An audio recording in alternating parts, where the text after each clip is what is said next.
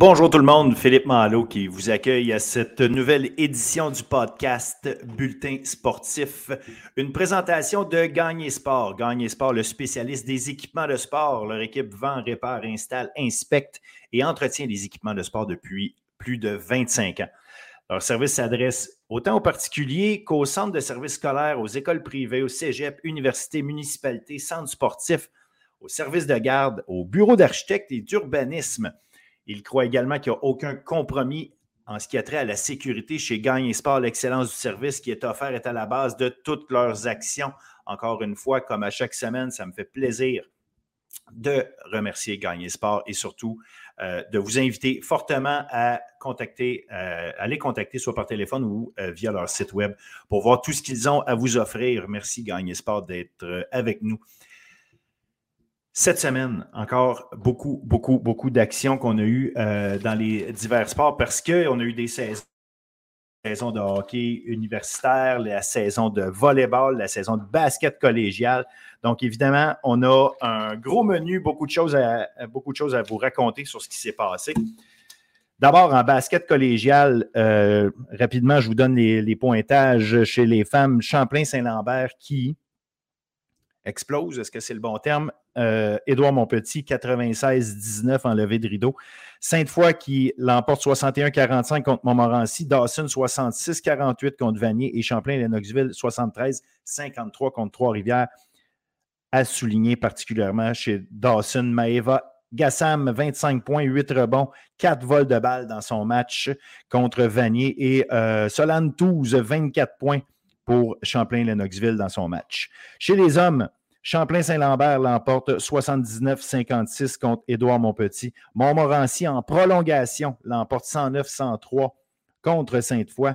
Vanier également en prolongation contre Dawson. Ça, c'est un match que j'ai regardé 91-86. Unsix 75-55 contre John Abbott. Et un autre match qui était très intéressant, c'est Brébeuf qui recevait Tedford des champions en titre. Eh bien, Brébeuf l'a emporté 83-74 et enfin Sherbrooke 86-81 contre l'Outaouais. Des performances à souligner. Steven Beljour Diaz, 25,5 aides, 8 vols de balles. Louis Daou, joueur de la semaine, 34 points contre Vanier, 9 euh, rebonds en plus. Euh, donc, euh, lui, en fait, pour Vanier, excusez-moi, contre Dawson. Et euh, Fabrice Philippe Fanzio, 26 points, 10 aides dans son match face à entre Tedford et Brébeuf. Donc, voilà pour le, basket collégial. C'est parti de leur côté. Et juste mentionner au niveau du basket collégial, je vais vous le répéter, vous allez le savoir. Rosalie Mercil, joueuse par excellence l'année passée, des Géants de Saint-Jean. Les Géants n'ont pas commencé leur saison encore au niveau euh, du basket, mais elles vont commencer cette semaine. Rosalie Mercil, donc, c'est notre euh, joueuse, en fait, invitée à euh, l'entrevue de la semaine. J'ai vraiment hâte. Je vous invite fortement à regarder cette entrevue-là. Elle est super sympathique et c'est une athlète vraiment de haut niveau qui va éventuellement quitter pour aller dans la NCA. Alors, profitons-en pendant qu'elle est sur nos terres. hockey collégial, hockey collégial féminin, Lennox l'emporte en prolongation contre Limoilou. On avait hâte de voir ce match-là. Euh, un but de Naomi Morin en prolongation. 30 arrêts pour Erika Gagné de Limoilou dans ce match. Donc, euh, vraiment, ça risque d'être la, si on veut, la, rivalité cette année entre, dans le hockey féminin collégial entre Champlain, Knoxville et Limoilou. Fait ces confrontations-là vont toujours être intéressantes à surveiller. Parlant de Champlain-Lennoxville chez les gars, euh, ils n'avaient toujours pas perdu de match. Eh bien, c'est chose du passé parce que Alma l'a emporté 4 à 0 en fin de semaine.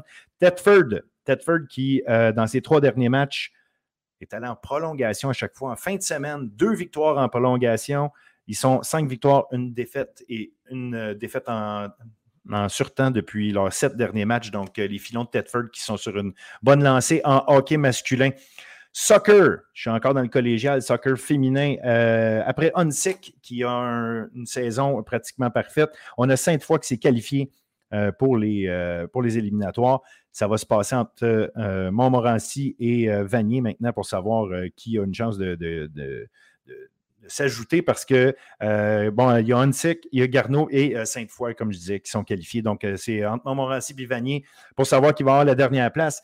Chez les hommes, c'est Garneau, Onsic et Montmorency qui sont qualifiés. Donc, ça va être, ça va surveillé. Euh, la semaine prochaine, on va avoir Vanier qui va être contre John Abbott et Champlain-Saint-Lambert contre Montmorency. une de ces deux équipes-là va se qualifier pour les éliminatoires. Collégial, encore une fois, en volleyball féminin. Jonquière, Édouard Montpetit et Lionel Groux, toujours invaincus. Chez les hommes, Sherbrooke euh, avait deux matchs, eux, en fin de semaine. Une défaite contre Saint-Jean et une victoire contre Saint-Jérôme. Mentionnons Grégoire Mercier-Noël, 29 attaques marquantes en sept matchs en fin de semaine. Donc, euh, un joueur très, très, très euh, explosif, toujours intéressant à regarder. Et lui aussi sera à suivre cette saison. Il joue pour Sherbrooke pour ceux qui se poseraient la question au niveau universitaire, au niveau universitaire, cross-country, on avait du cross-country. Qui on a eu? Bien évidemment, ça se passait à Sherbrooke. Jessie Lacourse, Jade Bérubé et Laurence Gauthier du Vert et Or, Lacourse et Bérubé du Rouge et Or ont complété le podium chez les femmes. Chez les hommes, ben, c'était un podium McGill complètement, Matthew Baudet, Tom Secheron et euh, excusez-moi, et Jack Stanley ont euh, été les trois premiers. Donc, un podium complètement McGill en fin de semaine passée en cross-country chez les hommes.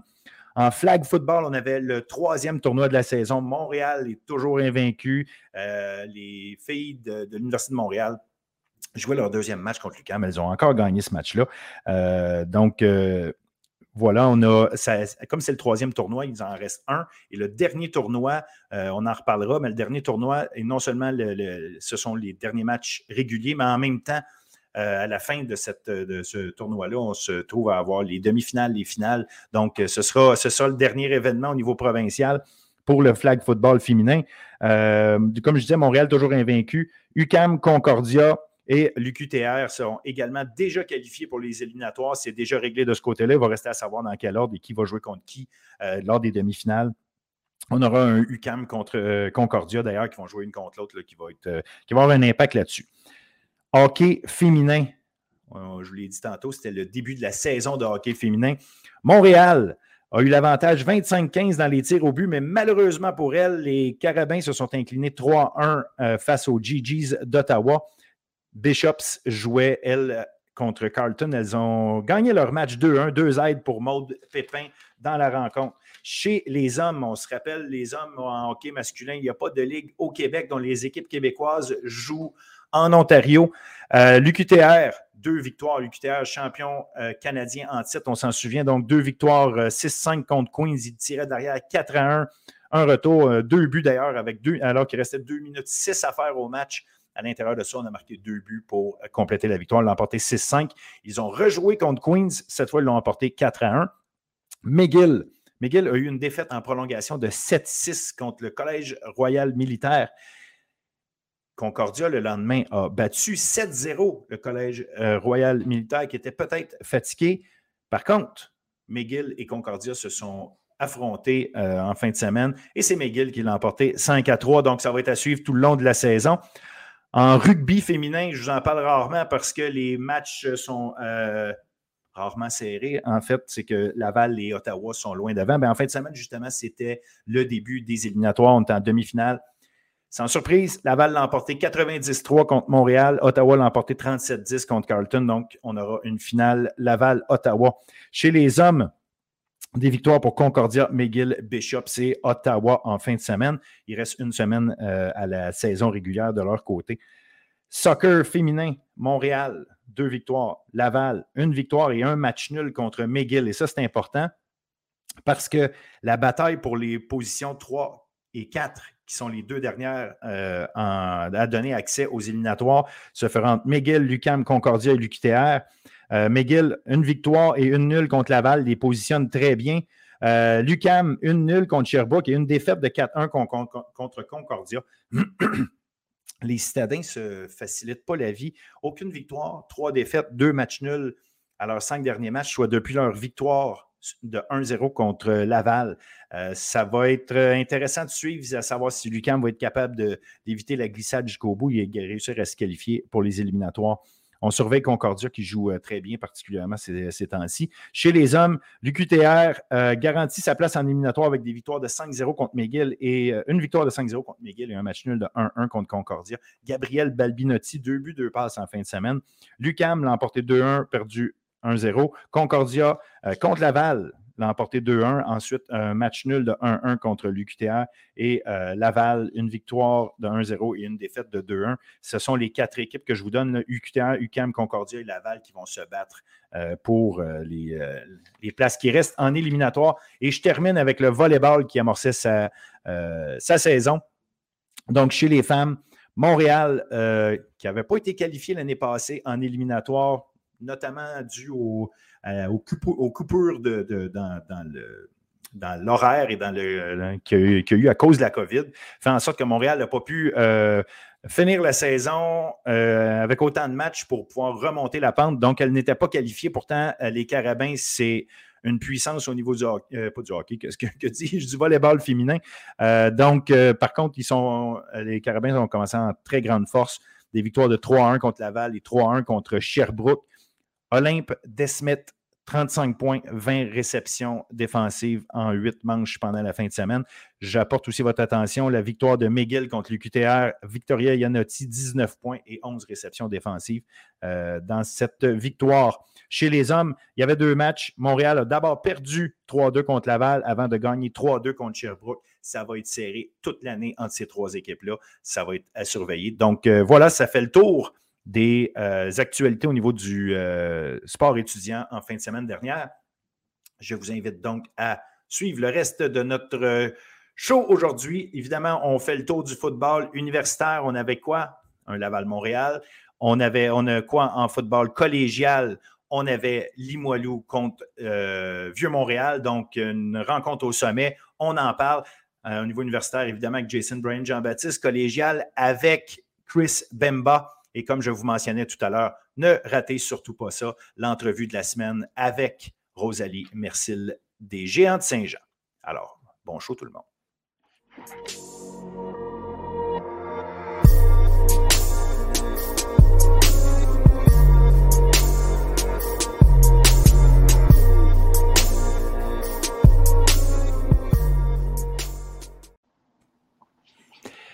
Jason, Brian, Jean-Baptiste, tu es avec nous. Salut. Salut, salut.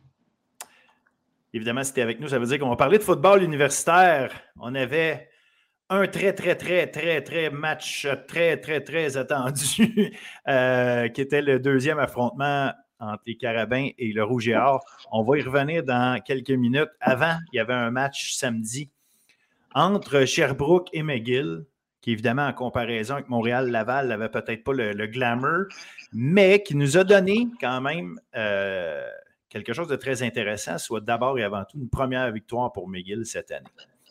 Oui, vraiment une belle victoire de, de McGill, 50 points qu'ils ont réussi à, mettre sur euh, Sherbrooke. Euh, vraiment, je pense que pour moi, déjà, ils ont établi leur jeu au sol. ils ont terminé avec 207 verges avec la course, beaucoup de verges obtenues par Éloi, euh, plus de 100 verges euh, obtenues par Elijah Williams. Ils ont vraiment pu euh, affirmer leur jeu, puis ça leur a donné un rythme dès le départ. Leur ligne offensive, ils ont protégé Eloi, aucun sac donné. ils ont permis à Eloi de, prendre, de, vraiment lui donner du temps pour lancer des passes dans les zones profondes, à Will Langlais notamment, à Anthony Gioffre. ils ont vraiment bien fait ça. Puis je pense que tout au long de la saison, on a vu que McGill, il y avait la possibilité, il y avait le potentiel euh, pour marquer beaucoup de points. On l'a vu tout au cours de la saison. Je pense qu'ils n'ont juste pas su capitaliser sur certaines opportunités.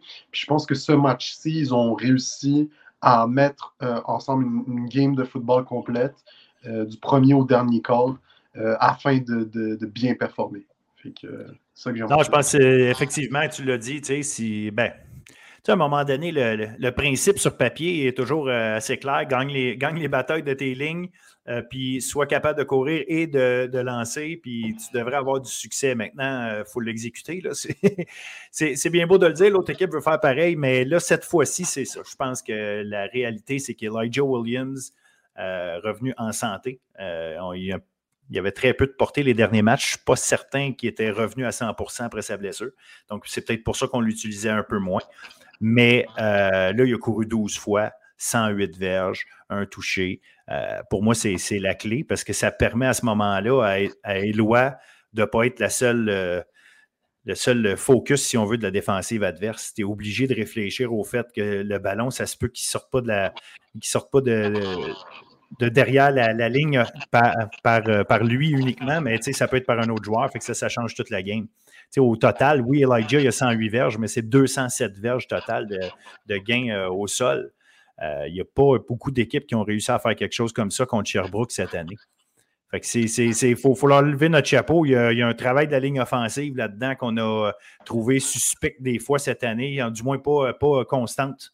Puis euh, visiblement, il faut leur lever notre chapeau, euh, même si oui, les, chiffres euh, sont donnés à Williams, la tendresse, Simmons et compagnie, mais la ligne offensive a fait un gros, gros, gros travail pour être capable de protéger Eloi puis de donner ses verges-là au sol. Définitivement. Puis du côté de leur défensive, collectivement, ils ont bien joué Benjamin Labrosse, 6 plaqués, Tristan Fleury, un sac, Nassib Assouna, un sac. ils, ont, ils ont bien joué collectivement. Puis je pense que euh, ça leur a permis de, mettre de la pression sur Sherbrooke.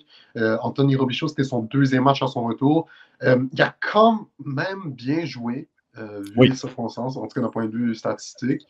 je pense que le fait que le, jeu de course, mais le jeu au sol de, Sherbrooke, ils ont perdu deux joueurs importants de leur jeu au sol. C'est Cardoret qui était blessé, puis Joubert qui est parti faire poursuivre sa carrière dans un autre domaine. Euh, ça, ça, fait que je pense que c'est une partie de leur, attaque qu'ils vont devoir essayer de reconstruire d'une certaine façon pour le reste de la saison. Et je pense que ce match-ci, euh, ça a été difficile pour eux. Ils, ils, ont, en ont demandé beaucoup à Anthony Robichaud. Il a fini avec 300, 316 verges, deux phases de toucher. Il a bien joué, mais je pense que euh, ce n'est pas nécessairement l'approche offensive que Sherbrooke a montré jusqu'à présent, où ils avaient vraiment une attaque plus balancée. Euh, je pense qu'ils vont essayer de, revenir à ça, puis euh, donner plus d'opportunités à peut-être Lucas Dalin pour voir euh, s'il peut essayer de partir ça sur les prochaines semaines. Ben oui, je pense que tu as raison, mais tu sais, Lucas Dalin, quand même, bon, il a eu 10 portées, il finit par ramasser 58 verges, ce n'est pas, pas, un mauvais match en soi. Non, pas un mauvais match. Mais, tu l'as dit, tu sais, avec, de toute façon, aujourd'hui, tu peux rarement rouler à un seul porteur de ballon. Si ton porteur de ballon numéro un est là, mais que ton deuxième porteur, par exemple, des fois, c'est ton carrière, comme McGill, euh, court beaucoup avec leur carrière, là, tu as deux gars qui vont porter le ballon. Quand c'est un, euh, à un moment donné, c'est limité. Puis euh, la, perte de Cadoret coûte extrêmement cher à cette attaque-là. Cadoret avait un début de saison vraiment impressionnant. Il y avait vraiment éclos euh, par rapport à ce qu'on avait vu l'année dernière. Puis je pense que si on avait pu avoir un, jeu, de, jeu de course à deux têtes, euh, ça changerait beaucoup de choses. Il faut, quand même se rappeler que dans ce match-là, Sherbrooke a pris les devants 14 à 0 là, euh, au début de match. C'était Sherbrooke qui avait ce match-là entre les mains. Mais, McGill n'ont juste simplement pas abandonné. Puis ils sont allés de, jeu explosif en jeu explosif. Puis c'est ça, McGill. Il faut que tu arrives à les, contenir de cette façon, les empêcher de, te faire des jeux explosifs. Fait que si tu n'y arrives pas, euh, regarde ces 50 points qu'ils ont réussi à mettre en trois quarts. C'est ça aussi. Oui, définitivement. Euh, mais je pense que, oui, comme tu l'as dit, euh, ils n'ont pas été capables de contenir McGill. puis offensivement, oui, comme tu l'as dit, il va falloir qu'on trouve euh, des manières de, de supporter Lucas Dalin, ben, que ce soit des, performances de d'autres joueurs. Euh, du côté de leur receveur, William Marchand il a connu un très gros match avec 160 verges. Euh, pour moi. C'est un exemple de performance que je pense que pour le reste de la saison, ils vont devoir compter sur. C'est un joueur sur lequel ils vont devoir compter sur le reste de la saison. puis juste, offensivement, ils vont devoir essayer de retrouver une façon d'avoir un peu plus de balance. Euh, ça va être intéressant à suivre. Euh, défensivement, je pense que ce match-là, je ne vais pas me dire que c'est une aberration, mais tout au cours de la saison, on a vu que la défensive de Sherbrooke, c'est un, un, groupe très, euh, qui exécute bien, qui joue très bien. je pense qu'ils vont apprendre de ce match-là, puis ça va, être, ça être une question d'ajustement pour la suite des choses. oui, c'est sûr et certain. il y a un volet d'ajustement qui est toujours là, de toute façon, qui est constant. mais je suis content aussi de voir McGill. Tu sais, on parle d'ajustement, mais je suis content de voir que McGill, qui était parti sur une chire euh, un peu euh, euh, dans, le sens où on, voyait des bons joueurs. Tu parlais tantôt de Fleury et de la brosse en défensive. ça reste des joueurs très, très, très haut niveau dans cette ligue-là, à leur position. Là. On parle de, de, gars qui sont assurément top 3 à leur position. chacun, franchement, là, en termes d'athlètes purs, c'est dur à battre. Mais autant j'ai des gars comme ça, j'ai des Darius Simmons, j'ai des euh, j'ai du monde de, haut calibre, mais on dirait qu'on n'arrivait pas à tout mettre ensemble puis avoir l'impression qu'on a une équipe structurée qui avance d'une certaine manière. Euh, non, ça marchait une drive, ça démolissait deux drives plus loin. Euh, c'était toujours comme ça. Là, euh, on, sent que c'était mieux structuré. Puis je dirais, il y a eu le, ballon échappé en fin de deuxième, de deuxième quart, récupéré par Costa Papanikolaou, qui jouait un de ses premiers matchs, je ne sais pas son premier cette année. Non, je pense que c'était son deuxième qui jouait cette année. tu sais, un un secondaire de haut calibre qui, a été euh, champion plaqueur avec Vanier euh, à sa dernière année collégiale. Euh, c'est un, solide. N'était pas là en début d'année. Il arrive là. Lui, il s'en va ramasser un, ballon échappé comme ça, le ramène, puis il donne les devants à, McGill pour la première fois. Je ne sais pas à quel point ça a galvanisé les troupes, une affaire comme ça, mais de réussir un gros jeu défensif comme ça. À partir de là, McGill a, comme pris le contrôle du match. Donc, c'est peut-être un, élément aussi dans le sens où l'ajustement, c'est beau les coachs qui ajustent les choses, mais des fois, c'est dans ta tête. Puis peut-être que dans l'équipe de McGill, ça, dans leur tête, ça a dit OK, euh, on est revenu, non seulement on est revenu dans ce match-là qu'on perdait 14-0, là, on a pris les devants, on commence le troisième quart, puis là, on décolle, on montre c'est quoi. Puis ils l'ont fait, puis euh, tu sais, garde chapeau à eux. à cause de ça, ils sont encore dans la course, puis ont une chance d'aller en éliminatoire. Écoute, comme tu l'as dit, je pense que dans les moments comme ça, quand tu as une équipe de football qui, veut être bonne, c'est, des fois, c'est, vraiment aux joueurs de prendre contrôle de ces situations-là. Pas juste les coachs, des fois, de, d'allumer, le, feu, on va dire. Des fois, c'est dans, des, des, jeux comme ça, c'est qu'est-ce qui permet à une équipe de, s'établir puis de reprendre le contrôle d'un match. Absolument. Je pense qu'on va passer au match des euh, Carabins à Laval. Un match qui a terminé 22 à 3 pour le Rouge et Or. Le Rouge et Or avait besoin de gagner par une marge de 4 points pour reprendre les commandes au classement et surtout euh, se donner des chances parce qu'ils doivent encore finir avec des victoires d'ici la fin de l'année, mais se donner une chance d'accueillir le match euh, de la finale de la Coupe Dunsmore. Donc, chapeau, ils ont réussi ce, ce premier mandat-là. Comment tu as vu le match? Qu'est-ce que tu en as pensé? C'était quand même impressionnant de voir le travail de Laval. Ouais, ben moi, ce que j'ai vraiment qui m'a vraiment genre, marqué, c'est vraiment le fait que euh, la ligne défensive de Laval s'est affirmée sur la ligne offensive de Montréal. Euh, ils, ont, ils ont réussi à obtenir deux sacs, mais honnêtement, tu avais l'impression, regardant le match, qu'à toutes les. Chacune des séquences offensives de Montréal, Jonathan Sénécal, il y avait de la pression. Euh, il devait prendre des décisions rapidement ou essayer de sortir. il y avait peu de temps pour faire ses lectures, on dirait. C'était vraiment une situation. Puis aussi, au niveau du, du, du jeu au sol, ils n'ont pas été capables nécessairement d'établir. Ils ont fini avec 66 verges totales. Euh, dont, 25, dont 25 de Sénécal. Dont 25 de Sénécal. C'est pas, pas, pas laid. Encore une fois, Bertrand Beaulieu euh, contenu. Euh, c'est, une, ça revient à chaque semaine, ça. Exactement. Fait que je pense que ouais, le rougeur, dès le début du match, ils étaient en contrôle du match. Deux patchs, une passe de toucher à Dansfo, euh, l'autre page de toucher à Kevin Mittal euh, avant la, fin de la, première demi. C'est Arsenault, qui a eu la passe de toucher la première. Oui, c'est ça. OK. Ah, excuse-moi. Euh, mais oui, à partir de là, c'était fini. Genre, les Carabins n'ont jamais réussi à nécessairement rentrer dans le match. Mais Laval a gardé le contrôle pour le reste de la durée. Puis je pense que c'est pour moi, c'est vraiment, comme j'ai dit, la ligne défensive de, de Laval qui s'est juste affirmée puis ils ont menotté euh, l'offensive de Montréal. Ah, amen, to that. Moi, c'est exactement ce que j'ai vu aussi.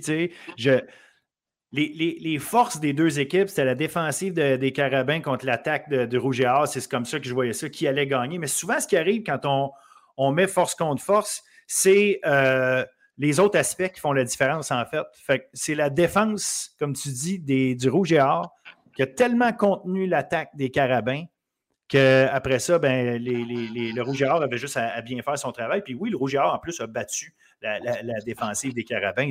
Fait qu'à tous les niveaux, à tous les niveaux, euh, le Rouge et Or a dominé. Ça a été impressionnant de voir Jean-William Rouleau. C'est ce genre de, de, gars, tu regardes le match en différé, là, regardez le numéro 92 travailler là, à chaque jeu. Et il trouvait une façon d'obliger. Tu parlais de Sénécal qui était obligé de sortir de sa pochette. Ben pourquoi? Parce que Rouleau était là. Rouleau, il écrasait la ligne offensive régulièrement. Il est obligé Sénécal à sortir. Sénécal, c'est un gars qui fait des lectures rapides. Puis ça, c'est une autre affaire qu'il ne faut pas oublier. Sénécal, était très frustré après le match. Puis, encore une fois, regarde, Carl Chabot a été blessé dans le match. Là, il commence à manquer. Là, c'est, pas que les autres n'ont pas de talent, mais ses armes régulières. Tu sais, les gars avec qui tu es habitué, le, contact œil à œil fait en sorte qu'on sait où qu'on s'en va. Euh, je le sais, c'est quoi son réflexe, je le sais ce qu'il a vu de la défense. Fait qu'au lieu de continuer ma route, je vais aller m'installer entre les deux zones, je vais aller attendre, je le sais qu'il a vu ça. Les deux, on se voit, on, se reconnaît. Ben, tu sais, Hassan Dosso, il arrivait à se placer entre les couvreurs l'année passée. On ne l'a pas vu encore. Il m'a dit lui-même qu'il allait revenir pour les, éliminatoires, mais il n'est pas là encore. Il n'a pas pratiqué avec eux non plus. Euh, là, Carl Chabot est blessé, qui est ses mains sûres. Euh, il y a, euh, quand même, il s'ennuie de ses, de joueurs, de ses joueurs réguliers. Puis il, me l'a dit qu'à quelque part, là, c'est cette, euh, ce carrousel-là, si on veut, le fait que ça bouge sans arrêt, l'affecte. là, il a été frustré dans le match à marcher pour Rouge et Or. Ils ont réussi à faire des choses dans la défensive qui ont empêché Sénécal d'aller à ses premières lectures. Puis ça ne marchait plus. En définitivement, je pense que mais toi, tu lui as parlé, mais ça se voyait quand même que, euh, de par les circonstances, il n'y avait pas d'option pour lui de lancer le ballon. Euh, je pense que c'est un match que euh, les Carabins vont beaucoup apprendre en termes de juste, ça va être quoi les ajustements au niveau de. Parce que la défensive a quand même joué. La ligne défensive des Carabins, ils ont quand même obtenu deux sacs sur le rougeur. Pour qu'est-ce que ça vaut? Euh, puis au final, ça n'a pas terminé comme oui, le, le ils ont gardé le contrôle du match, mais le match aurait encore, je pense, ils auraient, ils auraient pu encore plus, ils auraient pu aller plus loin. On aurait pu terminer un 30 à 3, whatever the case. Mais oui, il y a eu deux, y a eu deux revirements. Il y a eu deux revirements à la, à la zone début là, que les Carabins ont réussi à, faire. C'est ça. fait que, à quelque part, c'est sûr que ça aurait pu, mais ça, ça fait partie de la game, effectivement. Les, la défensive des Carabins, c'est quand même pas, on l'a dit, c'est pas des deux de pique, fait qu'ils ont réussi à créer des jeux. C'était quand même très proche, c'était pas au milieu du terrain qu'ils faisaient ça, c'était au moment où ils rentraient dans la zone début. C'est ça, fait qu'ils se sont pas pliés complètement euh, sous la pression que le rougeur euh, mettait. Mais je pense que ouais, je pense que ce qui va être clé, c'est vraiment comment, euh, au niveau du jeu au sol, ils vont être capables de le rétablir. Je pense que c'est quelque chose qui, qui est maintenant impératif. Euh, de par les circonstances avec euh, les blessures qu'ils ont à la position de receveur, c'est comment, avec la, ligne offensive puis les, porteurs de ballon, on peut arriver à rétablir un jeu au sol qui, qui, fait, qui est constant. parce que pour moi, c'est clairement l'option, c'est clairement la, seule possibilité pour eux de, continuer d'avancer, puis d'essayer de, battre le, le rougeur, c'est le, jeu au sol. Parfaitement d'accord. Puis même s'il arrivait à passer le rouge et euh, tu vas faire quoi contre des Saskatchewan, des Westerns de ce monde, euh, euh, si à un moment donné, si bon soit, soit Jonathan Sénécal, à un moment donné, quand une équipe devient unidimensionnelle, les, gros, gros, les grosses, grosses équipes trouvent des, des moyens, Puis à un moment donné, il y a ça aussi, là, correct, je sais que tu vas faire des jeux, mais est-ce que tu vas faire des points contre moi régulièrement? si tu n'y arrives pas, regarde, le Rougeard qui, qui, qui retient assez l'attaque de, des Carabins pour leur donner seulement trois points. Oui, on parle de, ce, que, ce, que, ne réussissent pas euh, les Carabins, mais il faut d'abord penser à ce que réussissent les, euh, euh, le Rouge et dans ce cas-ci. Puis tu l'as dit, la, défensive, la ligne défensive, mais le travail d'un paquet d'autres gars sur la tertiaire en même temps, c'était fantastique de les regarder jouer. Il n'y avait rien, rien disponible sur le terrain. Euh, Jean-Christophe Beaulieu, puis même, euh, même euh, Alec, Alec Poirier, qui, qui, est un gars qui, qui est tellement dominant un moment donné, oui, c'est ça, mais on les évite sur le terrain à un moment donné. Fait qu'ils n'ont pas nécessairement tant de gros stats pour le match parce qu'on les a évités sur le terrain. Mais quand tu dis, écoute, tu as le secondaire au centre, où est-ce que tu dis, OK, on s'en va pas jouer là parce que parce qu'Alec Poirier est dans le coin, ben regarde, euh, ça, finit par, euh, ça finit par euh, jouer sur tes options. Si tu as moins d'options, l'autre équipe est capable de mieux défendre. Bref, ça te fait un domino. Puis il faut, faut, absolument parler de ce que l'attaque a fait, Rouge et Or. Arnaud Desjardins là, qui, qui, trouve le moyen encore de lancer ses passes de toucher. Kevin Mittal qui s'en veut gagner, faire son dixième toucher de la saison par la passe. Nouveau record. Puis tout ça, à la fin, ça donne la 197e euh, victoire à Glenn Constantin, qui le place au sommet de l'histoire du football universitaire canadien. Euh, C'était fantastique. Puis à la fin du match, euh, de voir tous les joueurs et une trollée d'anciens joueurs qui, sont, qui le félicitaient un après l'autre. Puis euh, Glenn Constantin qui se s'essuyait les larmes parce que c'était un moment extrêmement émotif pour lui. Euh, c'était vraiment beau à voir. C'était vraiment beau à voir de voir tout ça. Puis euh, la fierté des joueurs du, du Rouge et Or. Tu, sais, tu sens une équipe qui où est-ce que tout est en place, on dirait, en ce moment. cette équipe-là, bien évidemment, ils venaient de gagner un gros match. C'est sûr que c'est très positif, mais c'est de les voir aller parler tous à peu près le même langage, les gars d'attaque qui étaient fiers de leur défensive, que ils ne parlaient, pas, parlaient pas juste de Hey, on a bien fait, on a bien fait, on avait des bons schemes, puis on a fait un, bon travail. Non, c'est que dire de la défensive. Ils ont été écœurants aujourd'hui. C'est eux autres qui ont fait le match comme lien. on, sent, on sent une équipe regroupée, puis ça, c'est une une approche mentale qui, qui, qui, est de bon augure pour le Rouge et Or, qui donne l'impression que cette équipe-là est sur son X en ce moment, donc ils peuvent être très dangereux. Définitivement. Là, pour la semaine prochaine, ils vont enchaîner, ils vont jouer contre Concordia euh, au Concordia Stadium. Euh, moi, je m'attends bien. Je pense que nous deux, on s'attend à ce que le Rougeur euh, remporte ce match. non, non, non, non, attends, time out. Laval, ils sont en break cette semaine. Laval, ah, Laval est en break cette semaine. C'est Concordia McGill. Exactement, excuse-moi. Ouais, c'est Concordia McGill. Et Montréal va jouer contre Sherbrooke. Exact. Euh, ça va être quand même deux matchs intéressants à suivre. Je pense que ben, du côté de Laval, c'est leur break. Euh, je pense que c'est un break bien mérité. Ils vont profiter, ils vont, je pense, apprécier leur victoire. Puis ils vont continuer de travailler. Mais du côté de Montréal, euh, face à Sherbrooke, à Sherbrooke, ça va être intéressant de voir comment ils vont s'ajuster suite à cette défaite. comment on peut essayer de réamener le, jeu au sol. Ça, je pense pas que ça va être évident contre une équipe comme Sherbrooke, qui a montré une très belle ligne défensive aussi. que le travail collectivement en défense est est très bon aussi. Donc, euh, ça va être intéressant à, suivre. Euh, Montréal a eu de la misère à battre Sherbrooke. Hein? Ça avait fini 24-20. Hein? Fait que, tu sais, c'est pas clair. Montréal sort d'un match où est-ce qu'il va se poser bien des questions. Il faut qu'il fasse un genre de, de, remise à zéro, de reset dans leur cerveau, recommencer, euh, ramener leur football de base, puis dire, OK, là, on a un bon test contre Sherbrooke, il faut le prendre comme il faut, puis il faut, retourner à, la machine à dessin, ou en table à dessin, excuse, puis aller voir comment, comment se regrouper, là, pour euh, utiliser le mauvais terme, se replacer ensemble, puis euh, relancer la fin de saison. Définitivement. Puis du côté de McGill Concordia, c'est intéressant à suivre. Est-ce que les McGill vont être capables de continuer? Qu'est-ce qu'ils ont fait? Concordia, ils sont sortis d'une défaite assez difficile contre Montréal. Euh, qu'est-ce qu'ils ont appris de ça? Est-ce qu'eux aussi, de leur côté, ils ont un problème avec ça, avec établir le jeu au sol? Donc, ça va être quelque chose aussi à suivre. Ben, Concordia, Concordia McGill, c'est pas compliqué. La dernière place pour les éliminatoires se joue là, à mon avis. Parce que l'équipe qui va gagner va être à 2-5, l'autre va être à 1-6. Puis les deux équipes, Concordia et McGill, affrontent euh, Laval et Montréal, euh, respectivement, la, semaine qui suit. Je ne m'attends pas à ce que. on s'en attend pas, toujours tout peut arriver. Mais tu sais, je m'attends à ce que Laval et Montréal euh, veuillent finir la saison avec des victoires. Fait que tu sais,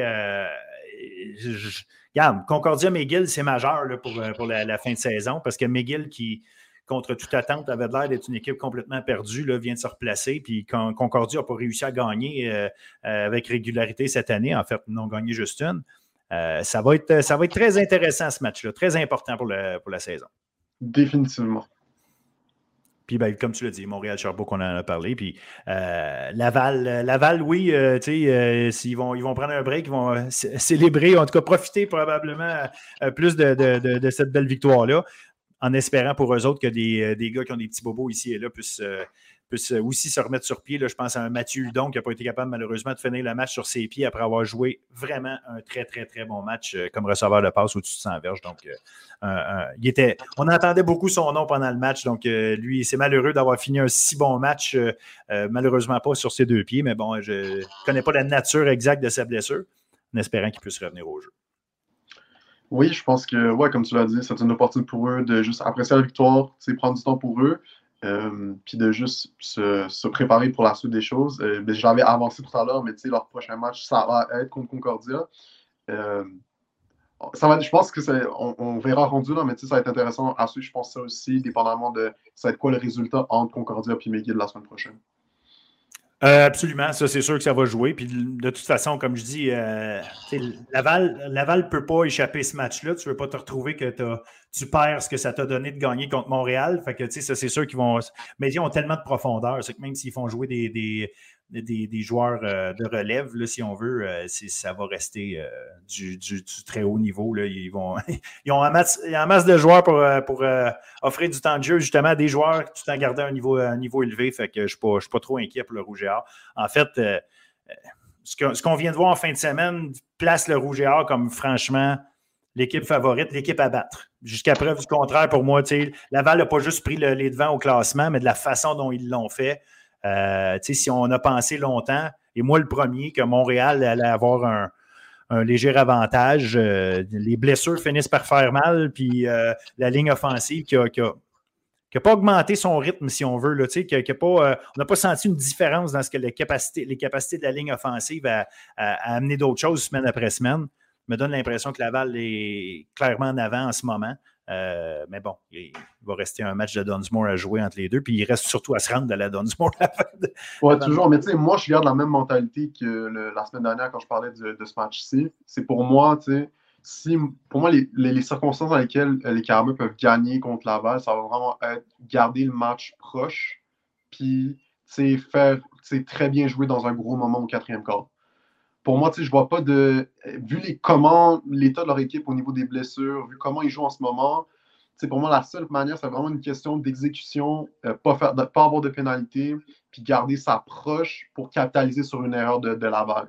Mais jusqu'à présent, en tout cas, sur les dernières semaines, Laval ne fait pas beaucoup d'erreurs et euh, montre beaucoup sa dominance. Donc, euh, c'est des circonstances qui, qui, qui, sont pas faciles, je pense, du côté de Montréal, mais pour moi, c'est la seule option. C'est vraiment garder sa proche puis remporter au quatrième quart. Ben, garde, ça peut être ça, effectivement. Puis comme tu, tu parlais d'ajustement en début de chronique, puis c'est ça, euh, ce que j'ai compris, parce que c'est Nicky Farinaccio qui me disait après le match, il dit ils nous ont montré des schémas offensifs qu'on n'avait pas vu venir, puis euh, ça a pris du temps à s'ajuster à ça, ça a été difficile pour nous autres. Mais Denis Touchette, le coordonnateur défensif, il y en a vu d'autres. Là, là euh, à un moment donné, il y a des limites à, amener des nouveaux schémas tout le temps. Fait que peut-être que Montréal aussi, euh, là maintenant, va avoir de la, bande vidéo à analyser par rapport à ça, puis qu'eux-mêmes vont aussi s'ajuster. Fait que, tu sais, je, c'est un match. Quand, quand, ça prend une tangente à un match, on a l'impression que tout va de tout part d'un côté. Là.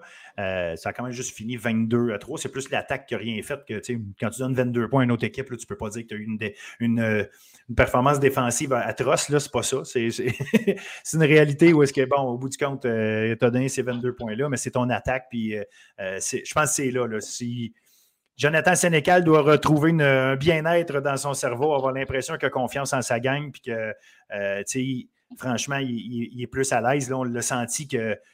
C'est la première fois que je le sentais, sentais décontenancé, là, dans le sens où, oui, sur le terrain, tu l'as vu, mais je le sentais, tu sais il y avait une frustration. Il ne m'a pas dit qu'il était en maudit, il ne m'a pas dit ça, mais tu sais, ben, évidemment, il sortait d'un match où il venait de perdre. je ne m'attendais pas à ce qu'il euh, me, reçoive avec euh, des, euh, des accolades, là, mais c'était plus dans le sens où il y avait déjà une raison à donner. De, il on sentait qu'il y avait quelque chose qui l'avait achalé pendant ce match-là, ça a sorti.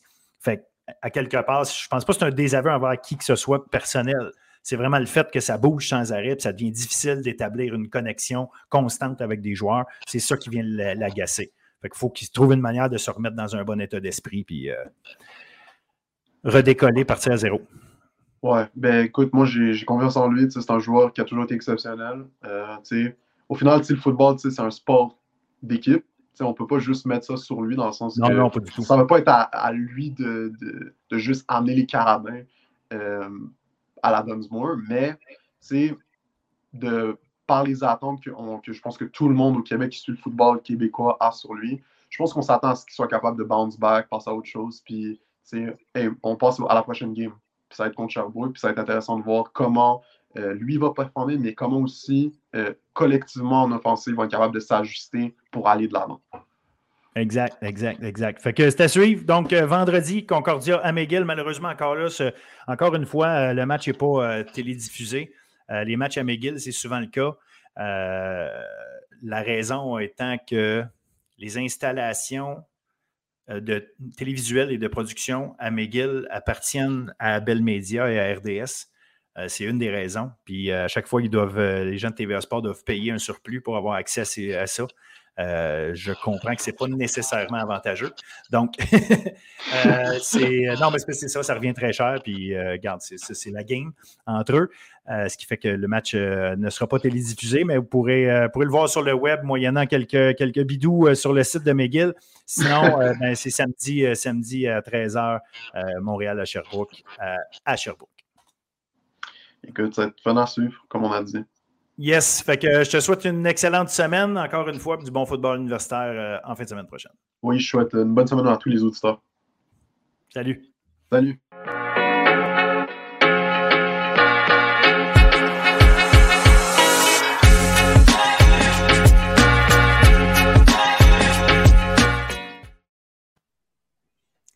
Salut mon cher ami Chris Bemba pour parler de football collégien. Comment ça va? Très bien, toi, Phil? Yes, sir, merci. Euh, on avait une fin, de, une fin de semaine tranquille la semaine d'avant. Là, euh, back to business. Et on avait le match que tu as toi-même qualifié de match de l'année. Yes. Avec raison. Les deux euh, équipes numéro un en Division 1, les deux équipes qui étaient invaincues. Vieux-Montréal visitait Limoilou samedi. Uh-huh. Et bon, ben, on a déterminé, on a déterminé qui est au top. Puis les Titans de Limoilou, les Titans de Limoilou ont gagné 32-22. Un pointage assez serré. Uh-huh. Par contre, si la première demi, oui, a été serrée, c'était 14-10 pour euh, Vieux-Montréal. Après une demi, il euh, faut quand même voir que c'est 22-8 la deuxième partie, euh, la deuxième demi. Et puis, dans le fond, 22-8, oui, mais ça finit quand même sur. il y a eu un touché euh, il y a un touché à la fin de, Vieux-Montréal, qui, dans le mm-hmm. fond, ne euh, leur permettait pas de toute façon de rattraper, euh, de, rattraper le match. Fait en réalité, Limoilou a pris en charge cette game-là à partir de la deuxième demi. Mm-hmm. regarde, je, suis obligé de penser que c'est assez clair qu'ils sont les favoris en ce moment. Tout peut changer. Une game, c'est une game, mais c'est les favoris. Il faut, il faut, il faut, faut l'avouer, les Moilous sont les top dogs de la Division 1. Ils l'ont prouvé. Euh, comme tu as dit, un, un first half qui était quand même assez serré. Vieux Montréal qui ont bien, joué, mais justement, au second half, les Moelleux ont montré que c'était eux les top dogs. Euh, défensivement, euh, complètement shutdown et tout, le Vieux-Montréal. Mais il faut quand même donner un chapeau au running back du Vieux-Montréal, Dupont, qui a connu quand même une bonne game. Je pense qu'il a, touché les 200 verges. Si je ne me trompe pas, les 200 verges. oui, 206 verges pour être exact. 206. Ouais. Mathieu a mm-hmm. couru 31 fois là, à un moment donné. mais regarde, leur, leur, plan de match était assez clair. C'était ça. On donne le ballon uh-huh. du pont, on avance. Les gars de ligne offensive étaient revenus en santé. Fait que, regarde, c'est comme ça qu'ils avaient battu euh, Champlain-Lennoxville. C'était comme ça qu'ils avaient uh-huh. battu euh, Vanier en début de saison. Donc, euh, c'était logique qu'ils aillent avec ça. Par contre, j'aurais aimé peut-être voir Jérémy Fife réussir un peu plus de jeu et tout, mais bon, ça restait contre une grosse défensive. Mais regarde, ils ont fait leur job à quelque part, là, Vieux-Montréal. C'est juste que Limoilou a réussi à créer euh, mhm. des choses en défensive. Puis ultimement, ben, Jérémy Ouellette, un, nom dont on ne parle pas nécessairement souvent parce qu'on parle beaucoup de la défensive de Limoilou, mais le gars joue une bonne game, 11 en 17 au niveau des passes, 212 verges. Mais en plus, c'est qu'il court 6 fois 69 verges, va chercher deux touchés. Tu sais, il a, le ballon était entre ses mains hein, au niveau de l'attaque, il a fait le travail. Exactement, il a bien étudié le ballon. Puis ça, c'est une bonne nouvelle ici là, pour euh, avoir un leader comme ça, un QB dans une grosse game qui est capable de step up autant sur la course, la passe, bien gérer son équipe, surtout en deuxième demi. Ça, c'est intéressant pour les Moilots. Puis euh, chapeau à eux, à, eux, désolé. Euh, ont donné une bonne game. Ça a été un bon week-end de football, là, comme on l'a dit, de Montréal-Québec. En plus, il y avait les Carabins contre l'Université de Laval. Dans le fond, les deux équipes de Québec sont venues avec, euh, sont sorties avec les deux victoires, si on peut dire ça comme ça. ce qui est intéressant, mais là, euh, comme on a dit, oui, la game, ça, ça, ça allait décider qui, allait terminer premier. Mais maintenant, pour le Vieux-Montréal, ça va être important de back to business, puis essayer de bien finir la saison, garder, sécuriser la deuxième place, puis en même temps, euh, finir ça avec un bon boost d'énergie pour les playoffs, parce qu'en playoffs, euh, le Vieux-Montréal sont au courant. Tu peux perdre en demi-finale, tu peux perdre en finale pour des petites, euh, des petites erreurs comme ça. Ça va être, ça va être euh, à eux là, de, de step up de ce côté-là. Puis les Moilous à eux, là, chapeau à eux, puis qui continuent à dominer. Ça va être intéressant de les voir là, euh, en playoff parce que là, tout le monde, tout, je sais que toutes les équipes de la Ligue veulent leur tête et tout. Ça va être intéressant de voir en playoff euh, leur approche face aux, autres équipes. Ils font bien déjà. Je pense que les Moilous, là, de leur côté, sont très à l'aise. Je pense pas qu'ils stressent de leur côté parce qu'ils sont capables de. Ils ont prouvé, justement, on attendait cette game-là contre le Vieux-Montréal, puis ils ont prouvé que c'est une équipe élite. C'était pas juste parce qu'ils ont joué contre des équipes moins fortes et tout. C'est une équipe qui est bonne, autant offensivement que défensivement. Ah, absolument. Puis tu sais, ça reste que Limoilou, malgré ça, ne peuvent pas se dire mission accomplie. Il leur reste deux gros matchs contre Champlain-Lennoxville et contre Garneau. Garneau, il euh, ne faut pas les sous-estimer. Euh, jouent du bon football. Ils sont quatre victoires, trois défaites. Euh, sont allés, ils viennent d'aller battre Vanier. D'ailleurs, on peut parler de ce match-là. Ils viennent mm-hmm. de battre Vanier. Une défensive extrêmement solide, Garneau. C'est des équipes que c'est jamais battu d'avance. Donc, euh, tu sais, c'est la fin de saison de Limoilou. Euh, tu sais, il ne faut pas que les gars pensent, qu'ils pensent que tout est réglé. D'après moi, ils sont assez bien coachés puis sont sur une mission suite à l'année passée où est-ce qu'ils ont perdu en finale. Euh, je pense qu'ils savent où ils s'en vont, sont, sont bien concentrés sur leurs objectifs. Je ne suis pas, mm-hmm. inquiet, mais c'est juste de dire que la, partie est loin d'être terminée. Là. Ils n'ont pas encore une bague au doigt. Ce n'est pas, pas fini tout ça. Pas fini, absolument. absolument tu l'as dit, Vieux-Montréal, ben Vieux-Montréal, euh, regarde, c'est pas. Je suis sûr qu'il y a des gars qui ont encore quelques petits bobos là-dedans, mais même uh-huh. s'ils sont tous présentés au match, euh, uh-huh. il y a des choses à. Il y a des choses, si tu vois que euh, il aurait sûrement aimé qu'il fonctionne mieux. Uh-huh. un, peu, plus de passes. Abdallah Traoré, on ne l'a pas vu top-notch cette année. On ne l'a pas vu en, parfaite santé encore. C'est tellement un, gars qui est capable d'être un game changer. donc, j'espère qu'il est dans une type de forme qui peut s'améliorer d'ici la fin. Parce que, évidemment, il va être une, euh, une clé là, pour. Euh, ah, ouais. ils, ont besoin, ils ont besoin de leur gars en santé là, pour les playoffs. Là. Ils doivent être en santé. Yep, yep. Euh, bon, ben, garde, on voulait en parler. Garneau. Garneau, j'ai été impressionné. Là. Vanier avait perdu, mangé une volée contre Limoilou. La semaine d'après, se relève, s'en vont battre Champlain-Lennoxville. Et là, tu dis, OK, Vanier a décidé qu'il se replaçait puis que mais il, marque trois points. Trois points dans le match au complet. Euh, garde, chapeau à Garneau, ils ont fait un travail formidable. Édouard Bolduc, le, secondaire Édouard Bolduc, 12,5 plaqués, 4 sacs du corps. Hein? Le, gars, le gars euh, en, a joué une, en a joué une grosse pendant que son équipe avait besoin de lui. Euh, mm-hmm. ça, vient de là beaucoup. Là, fait que, non, garde une game défensive extraordinaire de la part de Garneau.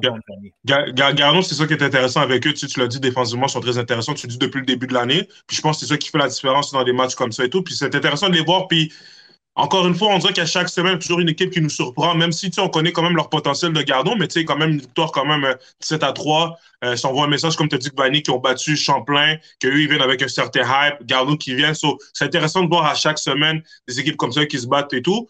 Puis là, on peut regarder le classement. Là, si on regarde le classement, là, c'est quand même, euh, si on regarde à partir de la troisième place, là, euh, jusqu'à la sixième place, euh, sont pas mal égales, tu vois. Puis c'est pour ça que la, fin de saison, comme j'ai dit, toutes les équipes vont faire les playoffs, mais ça va juste être de savoir qui va terminer à quelle position pour savoir qui va avoir l'avantage du terrain. Puis moi, je pense que c'est important en playoffs. Ça va être intéressant de voir les deux matchs. Champlain et Knoxville sont à deux défaites. Ça va être à eux de bien terminer la saison. Parce que là, c'était les favoris en début. Je me rappelle en début de saison, ils étaient dans le top 2. On est descendu au top 3, puis là, ils sont en. Il faut, bien terminer la saison. Ben, c'est, une équipe, une équipe qui est extrêmement difficile à battre, en réalité, Champlain-Lennoxville, parce qu'ils sont tellement gros et forts. Leur défensive est très, très, très forte. Euh, ils ont des gros joueurs de ligne offensive et un jeu au sol solide avec deux porteurs de ballon, Zachary Bouchard puis Jerry Momo. Regarde, ils ont mm-hmm. battu André Grasset 23 à 10. D'ailleurs, euh, pour Grasset, c'était. Euh, c'était Gonzalez qui était carrière et non Esteban Bedoya. Je sais pas, euh, je ne me suis pas informé malheureusement. je ne peux pas vous répondre. Ceux qui le savent, tant mieux, qui nous écoutent. Mais euh, je ne sais pas pourquoi ce n'était pas Bedoya qui était, au, euh, qui était aux commandes de l'attaque. Mais ceci dit, Gonzalez n'a pas mal fait. C'est vraiment juste parce que Champlain-Lennox a, juste rien donné. Puis on mm-hmm. couru, couru, couru. À un moment donné, there's so much you can do quand l'autre équipe court. si tu n'arrives pas à les arrêter, c'est peut-être un, un, des problèmes justement de Grasset, ont des un bon jeu pour mettre de la pression sur un carrière, un bon jeu avec la tertiaire, il y a des bons joueurs. Mais à un moment donné, euh, je ne sais pas, au niveau du sol, euh, il, y a, quelque chose. Les défensives, euh, la défensive n'arrive pas à arrêter les grosses, grosses équipes au sol. Mm-hmm. Puis, mm-hmm. ça, a été, ça a été le problème. Puis Champlain et Knoxville, là, eux autres, ils n'ont pas besoin de finir le match 58 à 2 pour t'avoir planté. Le score, c'est une chose. Souvent, c'est parce qu'ils ont eu le contrôle du ballon tout le long du match. Ils t'ont squeezé en défense, puis ils ont couru. Fait ça fait les points que ça fait, 23-10. Donc, champlain de Knoxville, oui, deux défaites, c'est vrai, euh, mais ça reste une équipe que si j'étais un, des, un, des, favoris comme Limoilou, d'ailleurs, on va aller voir Limoilou jouer contre Champlain-Lennox le prochain match si j'étais une équipe comme, euh, comme Limoilou, euh, c'est sûr que j'aimerais ça qu'une autre équipe élimine Champlain-Lennoxville avant, avant C'est vrai que Champlain, parce que Champlain, ils ont le potentiel de battre. C'est une équipe qui, est capable de battre n'importe qui dans la ligue aussi. je dire, malgré leurs deux défaites, je pense que c'est des équipes, comme tu as dit, qui sont capables de donner des games. Sais, oui, le score final, on peut regarder, puis des fois, les écarts sont pas trop élevés, mais comme c'est une équipe physique, puis comme tu as dit, quand tu finis la game, peut-être que le score va être tête, mais tu sens, les coups, puis tu vas te rappeler que le gars devant toi, il t'a dominé toute la game. Euh, je pense que c'est l'approche à, avoir dans les playoffs et tout. Puis, euh, désolé, euh, les Knox le font déjà. Ça va être intéressant, comme tu as dit, le débat en playoffs. Ça va pas être une équipe à prendre à la légère. Malgré le fait que, comme tu as dit, ils ont perdu une game contre Vanny qui était quand même surprenant et tout. Mais je pense que c'est une équipe quand même à survivre. C'est ça qui est intéressant avec la division 1 les plans vont être intéressants. là, la game, la game of the year est passée. Là, maintenant, on peut retourner à regarder toutes les équipes et regarder le, bon fin de saison là, en division 1. Puis euh, j'ai hâte au playoff. Même s'il reste deux semaines encore, j'ai vraiment hâte au playoff. Ça va être du ah bon football ben, qu'on va avoir. C'est sûr, c'est sûr, c'est tout le temps, tout le temps là. Puis plus ça approche, plus dans le fond, on voit des games qui ont une ambiance tranquillement pas vite d'éliminatoire parce que ça a un impact sur le classement, ce qui est une chose. Puis en plus, les équipes mm. veulent se préparer. tu sais, je parlais de Momo puis Bouchard, ben, tu sais, ensemble, ils ont couru pour 300 verges contre Grasset. Mm. Quand je te donnais des mm. chiffres, là, euh, on est là. Donc, euh, regarde, ça, ça va être intéressant. Euh, on a eu Lévis contre Lionel Gros. Il faut en parler parce qu'en temps normal, c'est les deux équipes de bas de classement avec Saint-Jean. C'est les équipes de bas de classement, mais Lionel Gros a gagné son premier match de la saison. Sur le dernier, dernier, jeu, dernier, dernier, jeu du match. Euh, la vieille combinaison du, temps du juvénile puis du cadet entre Marc-Antoine Charlebois et euh, Liam Lauzon, les deux recrues, euh, qui donnent la victoire à, Lionel Gros 27 Extraordinaire. En plus, c'était le premier euh, touché aussi de Liam Lauzon, son premier touché en carrière et tout au niveau collégial et tout, euh, faire gagner son équipe. C'est vraiment été un beau moment. Euh, la game, si on parle de la game, là, du côté des deux équipes, il y a eu beaucoup de revirements. du côté de, de Lionel Gros, j'ai remarqué que les, les, entraîneurs, ils cherchaient, c'est comme si au niveau de l'offensive, ils cherchaient leur beat, ils ont changé de carrière aux deux drives, ça a changé de carrière, mais je pense que Marc-Antoine, c'est l'homme de la situation. Il a pu le prouver parce que, oui, il a fait des revirements, mais les points qui ont été inscrits au tableau, c'est quand Marc-Antoine était sur le, terrain, puis il a montré aussi en fin de match, euh, sans froid, euh, lancer une passe de toucher à Liam Lauzon, qui lui qui a fait un catch extraordinaire et tout, donné leur première victoire euh, de la saison. C'est vraiment un, bon moment aussi. Puis du côté de Lévis, défensivement, je été intéressant, surtout euh, avec euh, surtout au niveau des interceptions, trois interceptions, euh, quatre interceptions, je ne me trompe pas, quatre, quatre interceptions Il y, en a eu cinq même en tout. Il y en a eu cinq, interceptions en réalité parce que Liam McGonigal a lancé une passe à un moment donné sur un des jeux. C'est le receveur McGonigal qui, avait le jeu qui a lancé une passe, s'est fait intercepter. En tout, là, Ndeki, Garant, Doumam Bila, trois interceptions. Les deux autres, les deux autres, c'est Jean-Baptiste. Donc, mm-hmm. oui, trois interceptions pour Doumam Bila, fait que quand même à, Très bonne game. Puis aussi, il y avait aussi, euh, durant la game, il y a un touché qui a été inscrit. Ben, un touché qui a été inscrit. Ça a été un peu bizarre comme situation. Parce qu'un jeune avait fait un excellent catch là, vers la ligne de 1 est tombé vraiment short du goal line. Puis le, commentateur, celui qui commentait la game, euh, a crié touchdown. Ce qui a fait que les arbitres ont levé la main, ont dit un touché, encore le touché, mais qui n'était pas un touché. Alors, c'est ça qui était un peu. Euh, un peu drôle et tout. ça laissait un peu les gens, tout le monde était un peu se questionner un peu de ce qui venait de se passer. il y a un touché qui a été accordé, une petite erreur, si je peux dire ça comme ça. Mais un touché, ce qui est drôle là-dedans, ce que tu me racontes là, c'est que je pense que c'est un touché de Lévis alors qu'on était à Lionel Group. C'est l'annonceur de Lionel Group qui crie touché pour Lévis, alors que les... c'était pas vraiment un touché. Fait que finalement, les arbitres donnent le touché. Exactement. Donc, l'annonceur de Lionel Grou euh, a, a euh. Dieu, Dieu, merci. À la fin de match, par contre, d'aller chercher la game. Sinon, je pense que ce jeu-là, on leur a reparlé un peu. Mais sinon, euh, euh, si on parle de la game en général, comme ça, il y a eu beaucoup de revirements et tout, mais euh, Lionel Gros est venu à finir la game en top et tout. So, félicitations à Lionel Gros pour leur première victoire. Puis ça va être important aussi à eux. Ils vont jouer contre Saint-Jean la prochaine game. Ça va être important à eux d'aller chercher une victoire aussi de ce côté-là, avec un petit boost d'énergie qu'ils ont eu là, pour la dernière game et tout. Exact. Puis, tu sais, on a beau dire, c'est pas mal, parce que c'est les sept premières équipes, là, on le répète, qui, qui, sont qualifiées pour les éliminatoires. On a beau dire, mais mathématiquement, là, Lionel Grou pourrait encore euh, faire les éliminatoires. Puis pire que ça, il pourrait éliminer Grasset. OK? Je t'explique comment. Grasset joue son prochain match contre Vieux-Montréal. Uh-huh. Donc, on peut penser, si on se fie juste à, ce qui est sur papier, on peut penser que uh-huh. Montréal pourrait, devrait gagner ce match-là, mais bon, regarde, il faut le jouer, c'est correct. Mais si Vieux-Montréal, si la logique est suivie, puis Vieux-Montréal bat Grasset, Grasset va se retrouver avec une fiche de 3 et 5. Pendant ce, pendant ce moment-là, Lionel Groux va jouer à Saint-Jean. Saint-Jean n'a toujours pas de victoire. Lionel Gros est capable d'aller les battre. On ne sait jamais ce qui peut arriver. Mhm. Mhm. Donc, si Lionel Gros les battait, Lionel Gros se retrouverait à 2-6, grâce à 3-5.